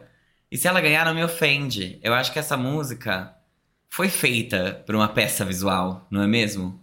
Meus É, amores. fato. Fato, mas tem categoria pra isso, né? Mas tem Kendrick Lamar também, que eu não vi o clipe, e geralmente ele entrega bastante, né? Eu tava Sabemos vendo aqui todos, mesmo que, ó, claro, em três segundos. Só pra ela ter uma noção do visual. E o clipe do Tyler Childers é, tipo, um negócio bem filme, assim, visual bem filme. É, e o do Kendrick Lamar é bem conceitão, assim, é preto e branco, tem a Helen Mirren, tipo... Tem um, Ah, um, um ziriguidum. Pode ser que seja o Kendrick Lamar Eu também vai. acho, porque ele é bem Uhum. queridinho da academia. É, a Billy, apesar de sim, é uma música tipo feita para um filme e etc. A gente também tem que lembrar que ela foi esnobada, não foi? Como Happier Than Ever? Ela ganhou alguma coisa nessa era? Não. Não foi? Ela saiu de mãos abanando? Ela fez a rapa num ano e no ano seguinte ela foi esnobada. Ah, eles estão em crédito com ela, né? Então, Mas, gente, em, ela em tem o. Oscar pra ganhar também, tá? Eu, eu ai- eu ainda tenho isso aí. Em débito? É, eles estão. Em Tipo, eles, débito? eles devem um negócio pra ela. É, ela ah, é, tem um e ela está com crédito, crédito. um Tá bom, tá bom, tá bom. É Ai, isso. desculpa, gente, eu não eu só pago no, no Apple Pay aqueles. não sei nem o que é um cartão mais, aí eu não sei no que que eu passo. Eu só Não, mas, encosto mas eu acho embora. que, que é isso. Eu acho que o Kendrick tem chances de levar. Então, assim, eu acho que Billy ou Kendrick levam, mas eu gostaria muito que o, o Troy levasse. Não é, tipo, o clipe mais legal do mundo, tipo, da história. É, e, de novo, também não assisti todos pra ter essa visão, mas eu acho que é significativo. E é bem legal o clipe. E É, mas vamos falar feliz. assim a real. Eu acho que o Troy, ele tá entregando muito nos clipes dessa era do Something to Give Each Other. Ele está dando para nós clipes. Porque o Rush foi um clipe também com coreografia e todos eles têm um pouco disso, né? Até o Uhum. Got Me Started também. Então, assim, por isso que eu acho que talvez não seja muito assim, tipo, Rush Você preferia É que foi o que saiu na. Acho que na época, né? Tem isso no também. período de elegibilidade, né? Eu acho Tá que bom. sim. Got Me Started é meu clipe favorito também. Então, mas- eu acho que Got Me Started é melhor do que Rush. Mas eu acho que. Não, eu acho que o clipe de Rush merecia ganhar em- também. Mas tudo bem, assim. Tá, tá Não, tá bom, certo. gente. Vamos aqui. Eu não apoio gay magra branca. Fim. Fim de papo. Não apoio. Meu ouvido não é pinico. Nunca mais escutei aquele álbum. Ficar ouvindo artista homem. Deus me livre. Bom, vamos lá. Best New Artist. Gracie Abrams. Fred Again. Ice Spice. Jelly Roll. Coco Jones. Noah Kahan. E judeu. Victoria Monet and the War and Treaty. Eu, vou, eu já não falo aqui. ideia, gente. Eu também, não- eu não posso opinar nada, porque a única que eu já ouvi alguma coisa na vida e foi pouquíssimo foi Gracie Abrams e Victoria Monet, mas assim, muito pouco. É, eu só queria E fazer. a Spice, você ouviu o hit Karma. Ah, é verdade, sim, é verdade. Ela só fica grunhindo naquela música. É igual a. Eu adoro o vídeo. Vocês mand- Foi vocês que mandaram? ou Eu já tinha mandado, sei lá. Eu só sei que Foi, esse foi o G que mandou Star Wars com. com Cardi B. Põe no dump do episódio, por favor, porque eu não aguento. assim. Vou pôr. Ai, ou eu nem falei. Você botou o vídeo também da Anitta é, fazendo a Fleabag em Elite no dump de, sei lá, dois, três Não. episódios atrás? Não também é muito pus, bom. Põe nesse próximo agora. Ai, enfim. Eu começo Quebrando assim. a quarta parede. É, eu não, não tenho como opinar aqui, não conheço ninguém, vou tentar escutar um pouco até a data da premiação, mas é que eu só queria dizer que eu fiquei um pouco chateado, porque eu gosto muito mesmo, na questão pessoal, que. E gosto muito que esse nome da Mona. E que beleza. O G sabe de quem eu tô falando. Da Gracie Abrams? Não, da Renee Rapp, que ela foi esnobada. Ah, pode Ah. crer. É verdade, era um nome pra estar aqui mesmo. Era um nome. Ela mexeu.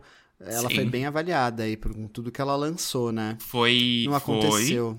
E ela foi. Ela bateu o recorde de debut feminino, então um álbum de estreia feminino com o maior lançamento. O quê? Sim, amiga, na posição 103 da Billboard. Não, não, mas deixa eu falar. Deixa eu falar. Deixa eu falar. Deixa eu Isso falar. que é hit, hein, gente? Deixa eu falar. Pera que ela hitou, calma. Álbum de estreia feminino. em mas- 2023. É isso, em 2023. É isso. Que lixo, ela estreou lá na posição 43, eu acho mesmo. Ela foi Mas mal tudo mal. bem. De debut Não feminino. tá tudo bem. Ah, não interessa. Isso- você tá agindo que nem aquelas pessoas. Ai, a Janet A Jackson é a Anitta- artista chamada a Janet Anitta Jackson que mais concorreu. A Anitta concorreu e não teve esse número. E aí, Fábio? E aí? É verdade, não teve mesmo, mas a Anitta entrou na Hot 100, pelo menos, né? Com Envolver. E a Nossa, Anitta é. tem fãs insuportáveis que estão prometendo que vão derrubar as nossas redes sociais e não conseguiram até agora. Mas, enfim, tamo aí. Mas Eu ela não. E, e ela foi Fábio- indicada. Fabete Eu tô o falou quê? que tá muito difícil hoje. Tá, tá Fabete. difícil. Gente, não, mas eu vou falar a real, assim, é que essa categoria de Best New Artist me incomoda muito, porque eles sempre encontram pessoas que não tem nada a ver com nada, em algum lugar do mundo, que sei lá, sabe, tipo, qual a carreira que elas têm? Ah, elas fazem sucesso no mundinho do jazz do YouTube, sabe, tipo, igualzinho o recorde da Renee Rapp, e elas acabam levando. Então, pra mim, essa daqui é muito imprevisível, é, porque tem anos que eles vão consagrar quem realmente precisa ganhar ou merece, se destaca, tipo Olivia Rodrigo. E tem anos que eles vão consagrar alguém que ninguém nunca ouviu falar, como foi no ano da Anitta. Não tô dizendo que a Anitta deveria ter levado, mas tô dizendo que a menina que levou também ninguém nunca ouviu falar sobre ela. Sim. Então, assim, que- sabe, quem é mais relevante aí, na cultura? Eu acho que- Relevância Eu cultural. acho que do nosso mundinho, quem levaria, né, do, do nosso público, do que a gente ouve, seria a Gracie Abrams ou a Victoria Monet. Mas assim, eu, eu nem, nem. É que a Victoria nessa- Monet, eu acho que ela perde muito por não ter sido indicada com a Ariana Grande por ser compositora das faixas dela. Tipo, talvez ela tenha outros jeitos de fazer o nome dela, que não como Best New Artist, mas ela também foi esnobada nessas, nessas horas, né? E a Ariana Grande também foi esnobada com o maior álbum da carreira dela, que é o Thank You Next. Então. Meh, sei lá. Mas é isso, gente. E me incomoda essa, eh, eh, me incomoda essa categoria, de verdade. Que eles botam aqui 20 pessoas e não tem porquê. Me fala por quê. Por que, que as pessoas estão aqui? Acho que é Hum, a categoria defende mais aí. objetiva, tipo. Totalmente, melhor novo totalmente. artista. Como se define isso? Quem que é? Porque, é, e aí, tipo, aí, assim, ok, quais são os méritos dessas pessoas? Ah, ela fez um álbum de jazz muito bom. Tudo bem, mas. ah, é isso? Tem tanta gente por aí fazendo tanta coisa muito boa. Eu acho que mais? esse, apesar de né, não ser o, o correto, querendo não, eu acho que é uma das categorias que mais é impactada pelo pelo jabá e pelo networking, pelo for Totalmente. you. Pelo For lobby. Nossa, mas é tão difícil, né? Porque você pega a menina que ganhou no passado. Como que ela fez lobby? Ela tinha uma gravadora, amigo. Tá. Mas, não, eu entendo, mas é que são artistas tão pequenos, às vezes, que você fica até pensando, caraca, né? Como que, cons- como que faz? Faz lobby pros outros não ganharem. Divide o voto.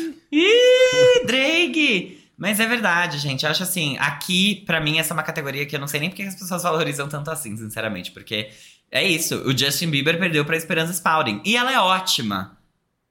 Mas ele continua aí, entendeu? Tipo, Continua aqui. era, era isso mesmo? Não, continua. Era isso Tô Ué. brincando, tô brincando que ele tá sumido.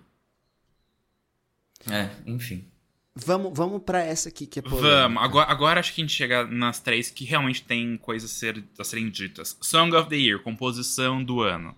A&W, Lana Del Rey, nem sei o que significa essa sigla. American Horror. Anti-Hero, Taylor Swift. Butterfly, John Batiste. Dance the Night, from Barbie the Album, Dua Lipa. Flowers, Miley Cyrus. Kill Bill, SZA. Vampire, Olivia Rodrigo. E What I Was Made For, também de Barbie, Billie Eilish. Gente, Vamos lá. se- por que que Dance the Night from Barbie the Album e What, What Was I Made For from the Motion Picture Barbie, se as duas tocam no Motion Picture Barbie? Eu concordo com você, é pra isso que existe categoria voltada pra isso e é pra isso que existe o Oscar. Agora, falando das músicas que de fato pertencem a essa categoria, é de conhecimento geral, a minha opinião, e deveria ser a opinião de todos do mundo, porque só a minha opinião está correta. Eu acho que Kill Bill da Cisa é a letra, tipo, é a composição do ano, minha opinião.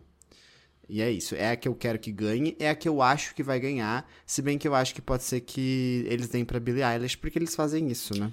É, como Eu, não, eu acho que a Billie Eilish talvez tenha força. Eu também Mas acho, eu acho que Kill. Bill é, sim, a, a merecedora. A maioral. Olha essa letra.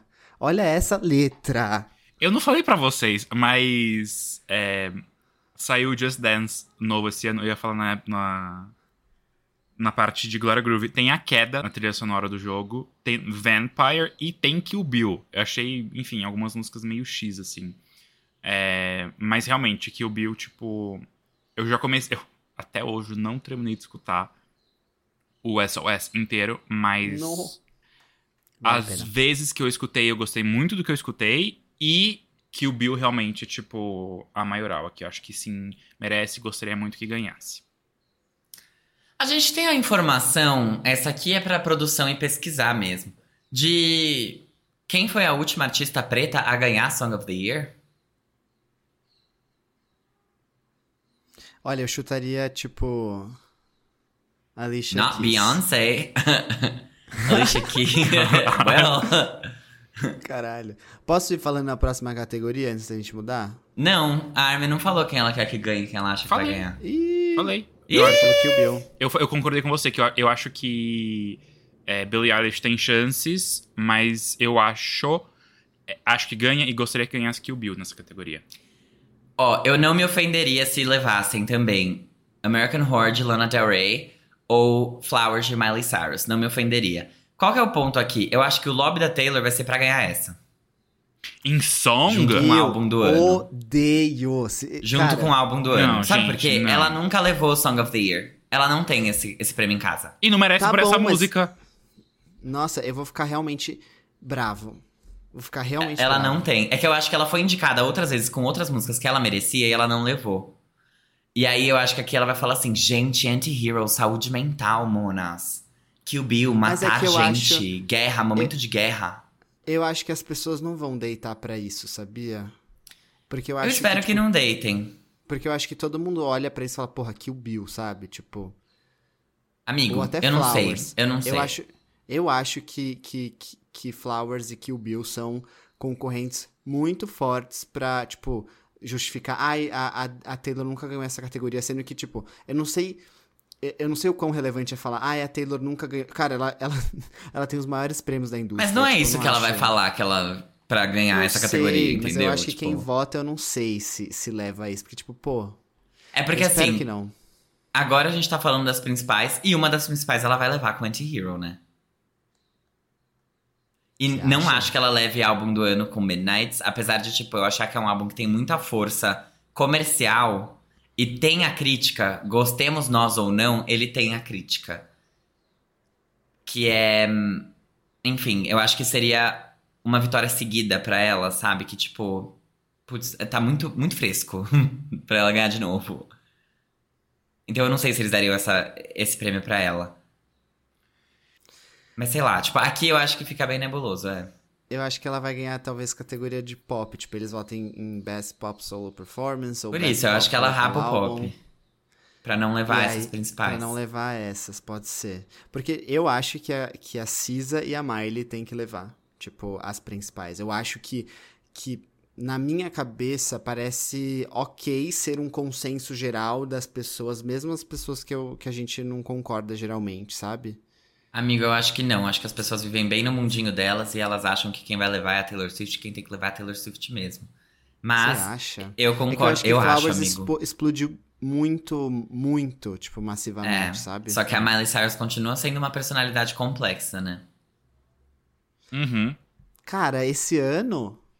Esse ano ela Esse sumiu, ano- ela foi pra uma seita, Então, foi justamente. lá pra Coexiste, junto com o Eric Mafra e a Ana Cardoso.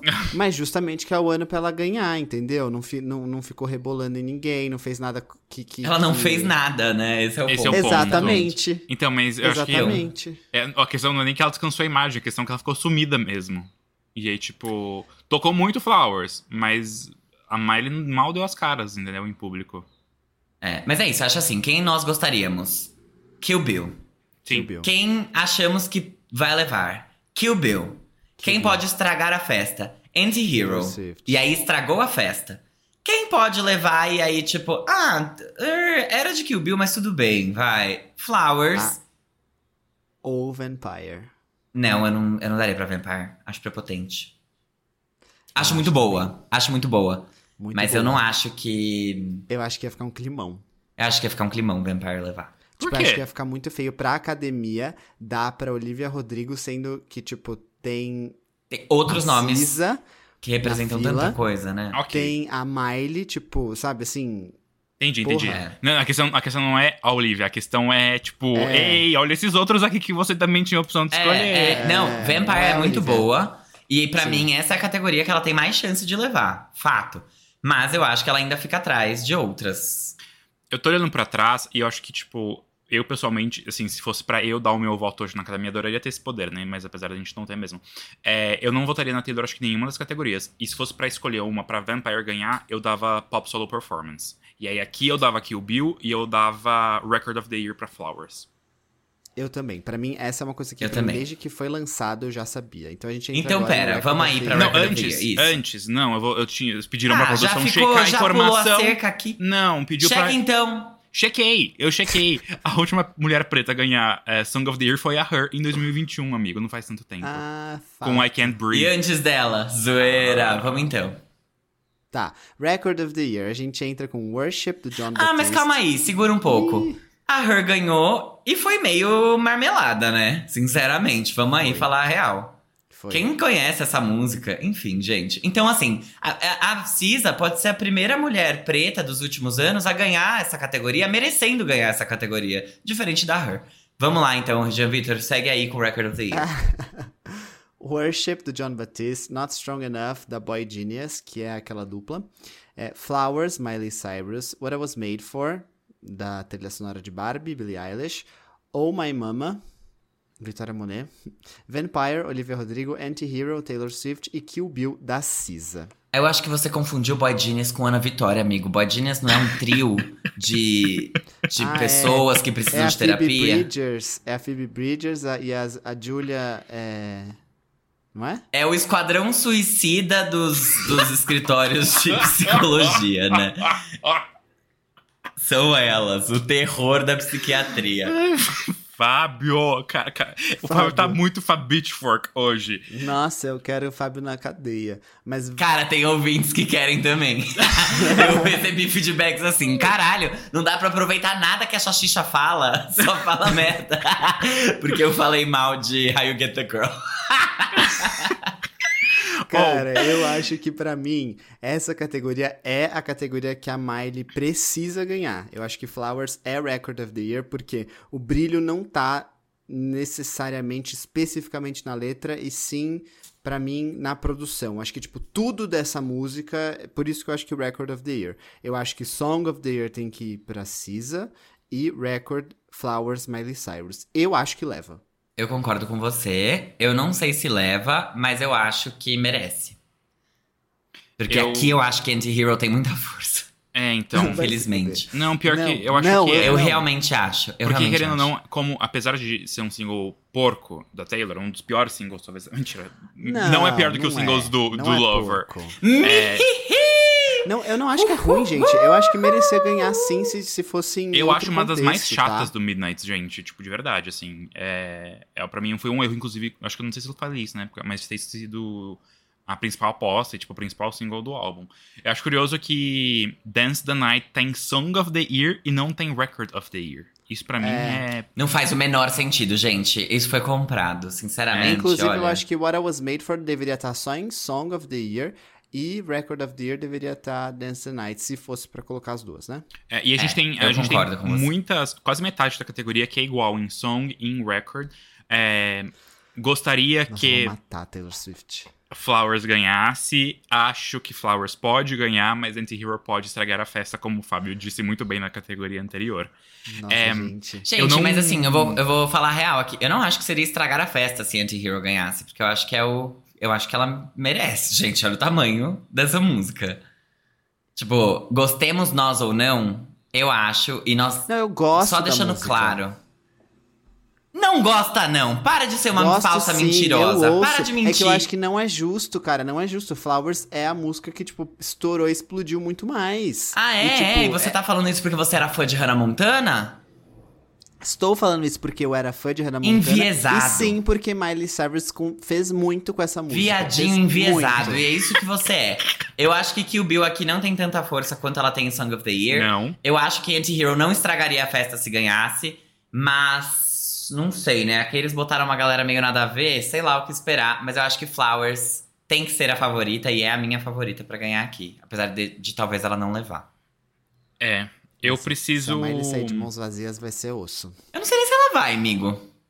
Tá, é, é, é figura, né, assim... Eu não sei nem se ela vai. E aí, se ela não for, a gente já sabe, né? Eu só queria para, dizer. para. Eu só queria dizer que eu não escutei o álbum do John Batiste, quero muito escutar, e eu achei muito curioso que ele foi indicado com músicas diferentes em Song em Record of the Year. Lembrando que o John Batiste levou Album of the Year quanto tempo atrás? Dois anos? Ano- esse ano? Ano passado? Nem sei lá, amigo. Mas faz, tipo, faz muito pouco tempo. É, então ele é, sim, queridíssimo da academia. Mas Ele tirou o prêmio de quem? De Happier Than Ever, né? eu acho que foi. Ai, não sei. E eu lembro que eu cantei essa bola meses atrás. Isso aí, eu, eu, eu, fiz, a- eu fiz o Cara, Quem É da Liso, que a gente, o, o G apresentou Liso, Sim. deu tipo seis meses, a Liso explodiu. E eu fiz isso com o Grammy do Você John fez Batiste. mesmo. Gente, mas calma, uma dúvida aqui. E aí, uma dúvida pra nós mesmos. A gente. Rolou uma mudança, assim, quando eles in- mostram os indicados, anunciam os indicados ao Grammy? Porque eu lembro que teve uma época que a gente, no Farofa Conceito Awards, indicou muita gente que foi indicada ao Grammy depois. E. Os Grammys só saíram depois, tipo o álbum do Coldplay Everyday Life, que a gente colocou em álbum conceito do ano e depois tava em álbum do ano e as pessoas ficaram chocadas, mas a gente não.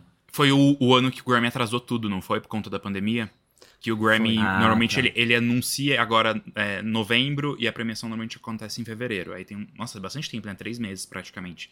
E aí teve um Uhum. ano da pandemia que os é, saíram os indicados já em janeiro e a premiação, se não me engano, aconteceu tipo final de março. Que eu, eu acho que foi 2021 que foi quando o Folklore levou é, álbum do ano. Uhum. Tá bom.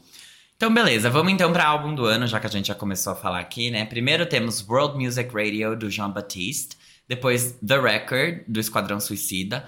Endless Summer Vacation, da Miley Cyrus. Did You Know That There's a Tunnel Under Ocean Boulevard, da Lana Del Rey. The Age of Pleasure, da Janelle Monáe. Guts, da Olivia Rodrigo. Midnight, da Taylor Swift. E SOS, da SZA. Gente, SOS aqui é complexo, Cisa. né? Mas aqui é complexo. Não é? SOS Cisa, pra mim é, é tipo, é o álbum. Assim, Por quê? falando de números. Falando de Por números. que, que esse é o álbum? Porque esse é o álbum por Uhum. letras, composições magníficas. Produção perfeita, o contexto desse álbum é magnífico, tudo que ele representa e o que ele trouxe. E se a gente for falar de vendas aqui, ah, a Taylor Swift vendeu horrores. A Cisa tá logo atrás vendendo horrores porque ela não sai daquele top 5 da Billboard desde que esse álbum foi lançado. Então assim, ai, não tem número, não foi grande, foi grande o suficiente sim. Ela tá fazendo uma turnê magnífica nos Estados Unidos que tá tipo lotando horrores vai ser headliner da, do, do Lollapalooza todo da América Latina.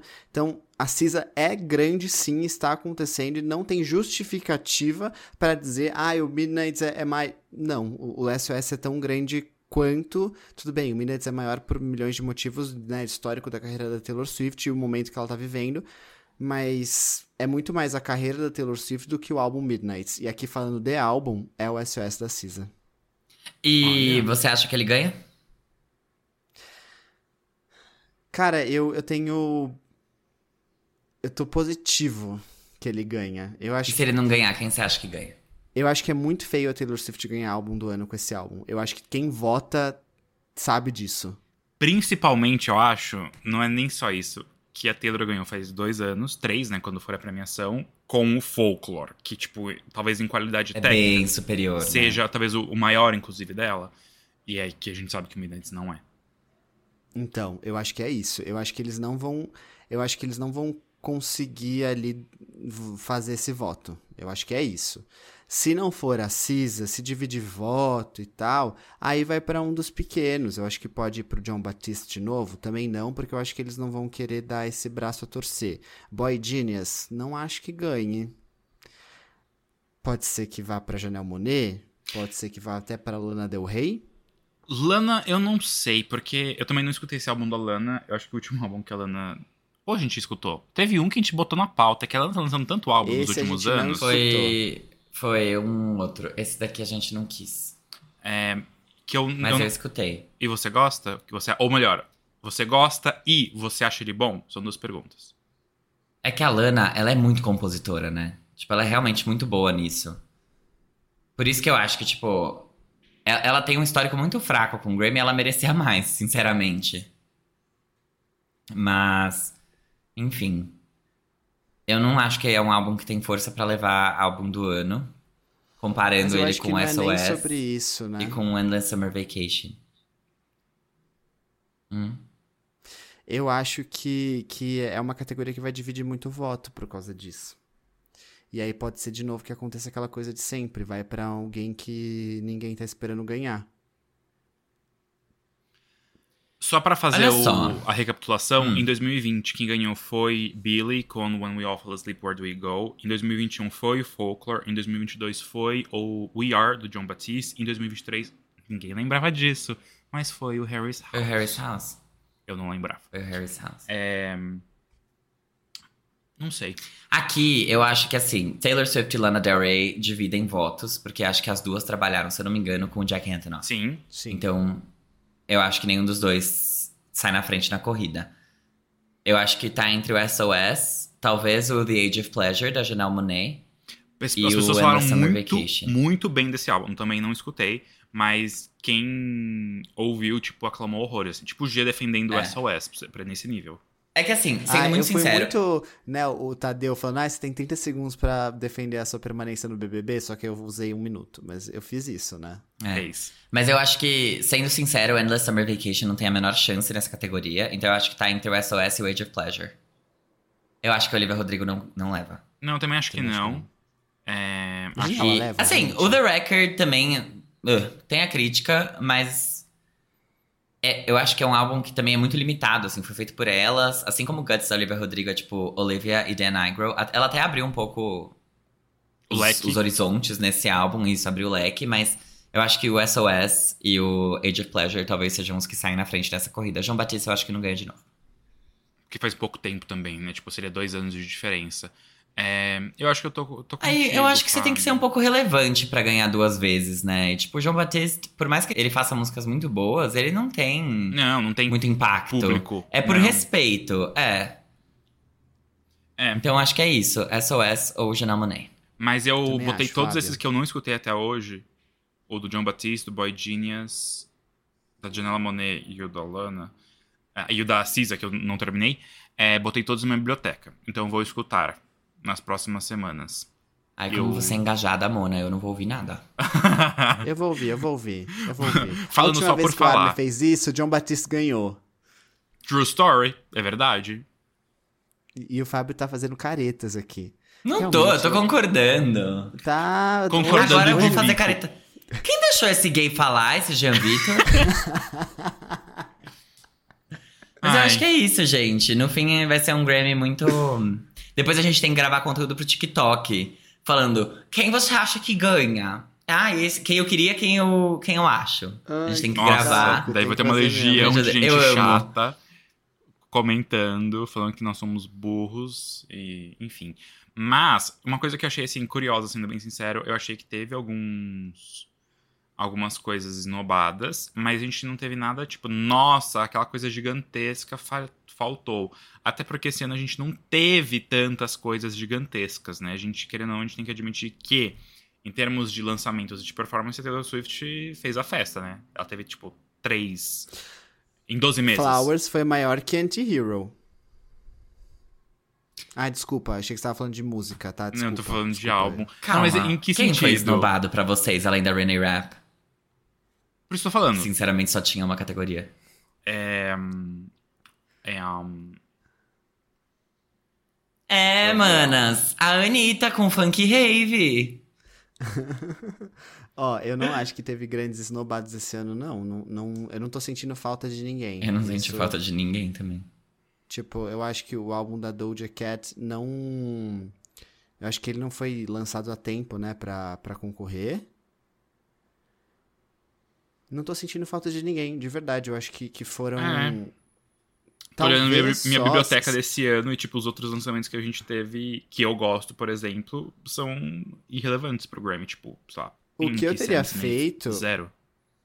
É, mas aí é culpa da, da própria Miley mesmo, assim, não tem nem como, esse ano não tem como defender. Ela não trabalhou o álbum dela, né, então se ela tivesse trabalhado River, se ela tivesse trabalhado Violet Chemistry, é, Jaded, até a gente poderia reclamar de uma coisa ou outra, mas não é o caso. Então não tem o que fazer. E, e- e é isso mesmo. É. Não, eu falei de Snob porque eu, eu, eu sei que teve gente falando de gente snobada, mas não que eu tenha parado pra engajar nesse conteúdo e trazer aqui de memória. É, Eu não vi gente reclamando no Twitter Não viu? Olha só que de coisa. esnobações. de Nem esnobados. Ah, então. Mas. Não vi também. É. Quer dizer, então o Fábio está usando sim o Twitter e não está me vendo de propósito. Na verdade, eu não vi porque eu não abri o Twitter. Soft block. Ele me fez Soft soft block. block. Juro que não, amigo. Eu tô brincando. Olhando pra trás, e claro que depois a gente vai ter que debater muito disso no privado pra fazer o Froth Conceito Awards, foi um ano muito concentrado, né? Tipo, em alguns nomes. Cara, tem uma, uma pergunta aqui. Vocês acham que faltou Shakira? Eu? Não. Não acho que faltou Shakira. Não, o que ela lançou até agora, acho que não. É que a gente não viu. Ah, não. Eu não vi as, as, as latinas. Ela tem alguma coisa? Não. Mas eu também não acho que. Eu, eu gostei das coisas que a Shakira lançou, mas não acho que ela foi artistona em nenhuma delas ainda. Eu acho que o que ela vai trazer no álbum, talvez sim. Mas até agora, dos singles soltos, não. É, É. sei lá. Tá bom. Chega.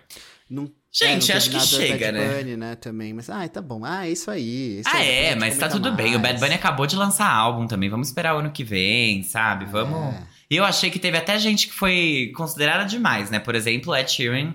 Ed Sheeran com Nossa, a Subtract, gente nem né? comentou. A gente deixou. Porque não ali- precisa, gente. Foi assim, tadinho, né, Monas? Ele não tá numa, numa fase boa, eu acho.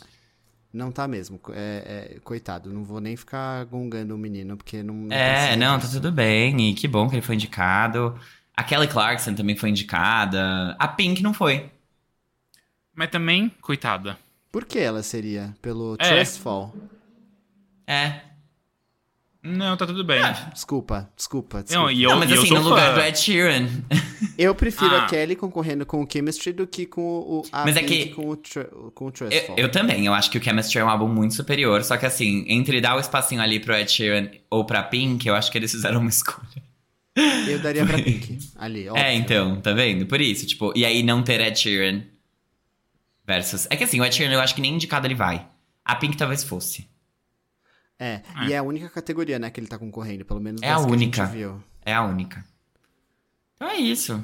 Mas assim, Padam Padam Supremacy, é assim que eu quero terminar esse episódio. Ai, Flowers, é, assim, pelo amor de Deus, sério, é- esse tá sendo, sei lá, a minha final da Libertadores, não sei, eu acho que eu vou morrer. Não, amigo. Mas Se acalma. que- Se acalma. acha que ela vai perder, né? Tá tudo bem. Eu ela acho. sem, sem Mas eu quero nada, que ela nada, ganhe. nadinha. Mas eu acho que ela não vai ganhar nada. E eu acho que assim, Kylie Minogue ganhou, os tweets tem que ser Kylie Minogue faz a rapa e ganha todas as categorias onde estava indicada no Grammy 2023. Que é só uma. Mas na moral, se ela não ganhar nada, a Miley vai. Tipo, acabou, assim. Acabou o quê, amigo? Acabou, tipo, é. Nem assim ela, a, a- a academia respeita ela, sabe? Eu Tipo, acho que ela nem quer mais o respeito deles. Ela não quer, ela não quer, mas eu, como fã, quero. Diferente da Selena Gomez, que eu sinto que ainda, ela ainda quer. Tipo, ela foi indicada com o, o álbum lá, o EP Revelación. Mas, tipo, eu sinto que pra ela ainda é importante, já que ela não canta bem. A Miley tinha gogó, né? Hoje em dia já não tem mais tanto, mas ela, ela sabe o que ela faz. E ela sabe que ela faz arte, entendeu? Tipo, não é, Ela não precisa não é dessa pra, pra validação. eles. É, ela não Ela precisa não dessa precisa dessa validação. validação. Mas eu, como fã, eu quero. Eu quero poder esfregar isso na cara das pessoas. Porque A ela é- Demi deve ter ficado um pouco chateada. Ah, deve, mas ela sabe que ela não fez o melhor dela. Tipo, o que, que ela trabalhou esse ano? Ela fez o Revamped. Ela lançou, ela lançou boas músicas de trilha sonora. Ela lançou aquela, aquela música. Swine! Não, calma. Swine. Swine, Swine é, é do- ótima. É a Swine é ótima, que é do, do negócio, lá do, sobre o aborto. E a- ela fez a música pra. pro filme Scream. É, fez mesmo. Ah, que, tipo, é realmente é uma Pânico. música. Até alguns. Que realmente é uma música. falaram- Não, assim, é, é uma coisa. E, e alguns veículos falaram que pode ser a indicação Oscar. Eu acho muito difícil, gente. Ah, não, gente, vamos Não cair na real. aconteceu, a música não foi uma, né, tipo, hitou e tal. E, a- e a gente sabe que precisa disso. Gente, a, a, a. Demi não tem nem Grammy ganho, sabe? Tipo, ela não, tá, não tem nem eles na palma da mão. Essa academia, imagina do Oscar. É, então, exatamente. Eu não acho, eu não, não tô, não acho que ela ficou assim chateada. Ai, porque ela não fez um álbum que ela com o Tell Me You Love Me ela ficou chateada. Com o Confident ela ficou muito feliz. Rapidíssimo aqui, a gente tem um minuto pra terminar. A gente não falou de trilha sonora, mas a gente falou muito de Barbie. É, Em música, canção escrita pra mídias visuais, a gente tem Barbie World, Dance the Night, Sim. I'm Just Sim. Ken, What I Was Made For, Sim. todas de Barbie, Uhum. E Lift Me Up da Rihanna. Sim. Uma vencedora, uma guerreira, mesmo que vá perder.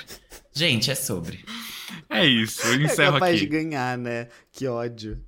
Mas posso falar? que é, né? Tudo eu queria Barbie. muito que I'm Just Ken levasse. Eu adoro. Eu também, mas Ah, eu acho eu tão também. bizarro. Ah, tipo, a única música performada por um homem ganhar num filme que é sobre É, aí é uma questão também. feminismo. Fica aí a Não é sobre cavalos? ouvintes. Vamos então! Beijo! Mojo Dojo. Casa House. Mua.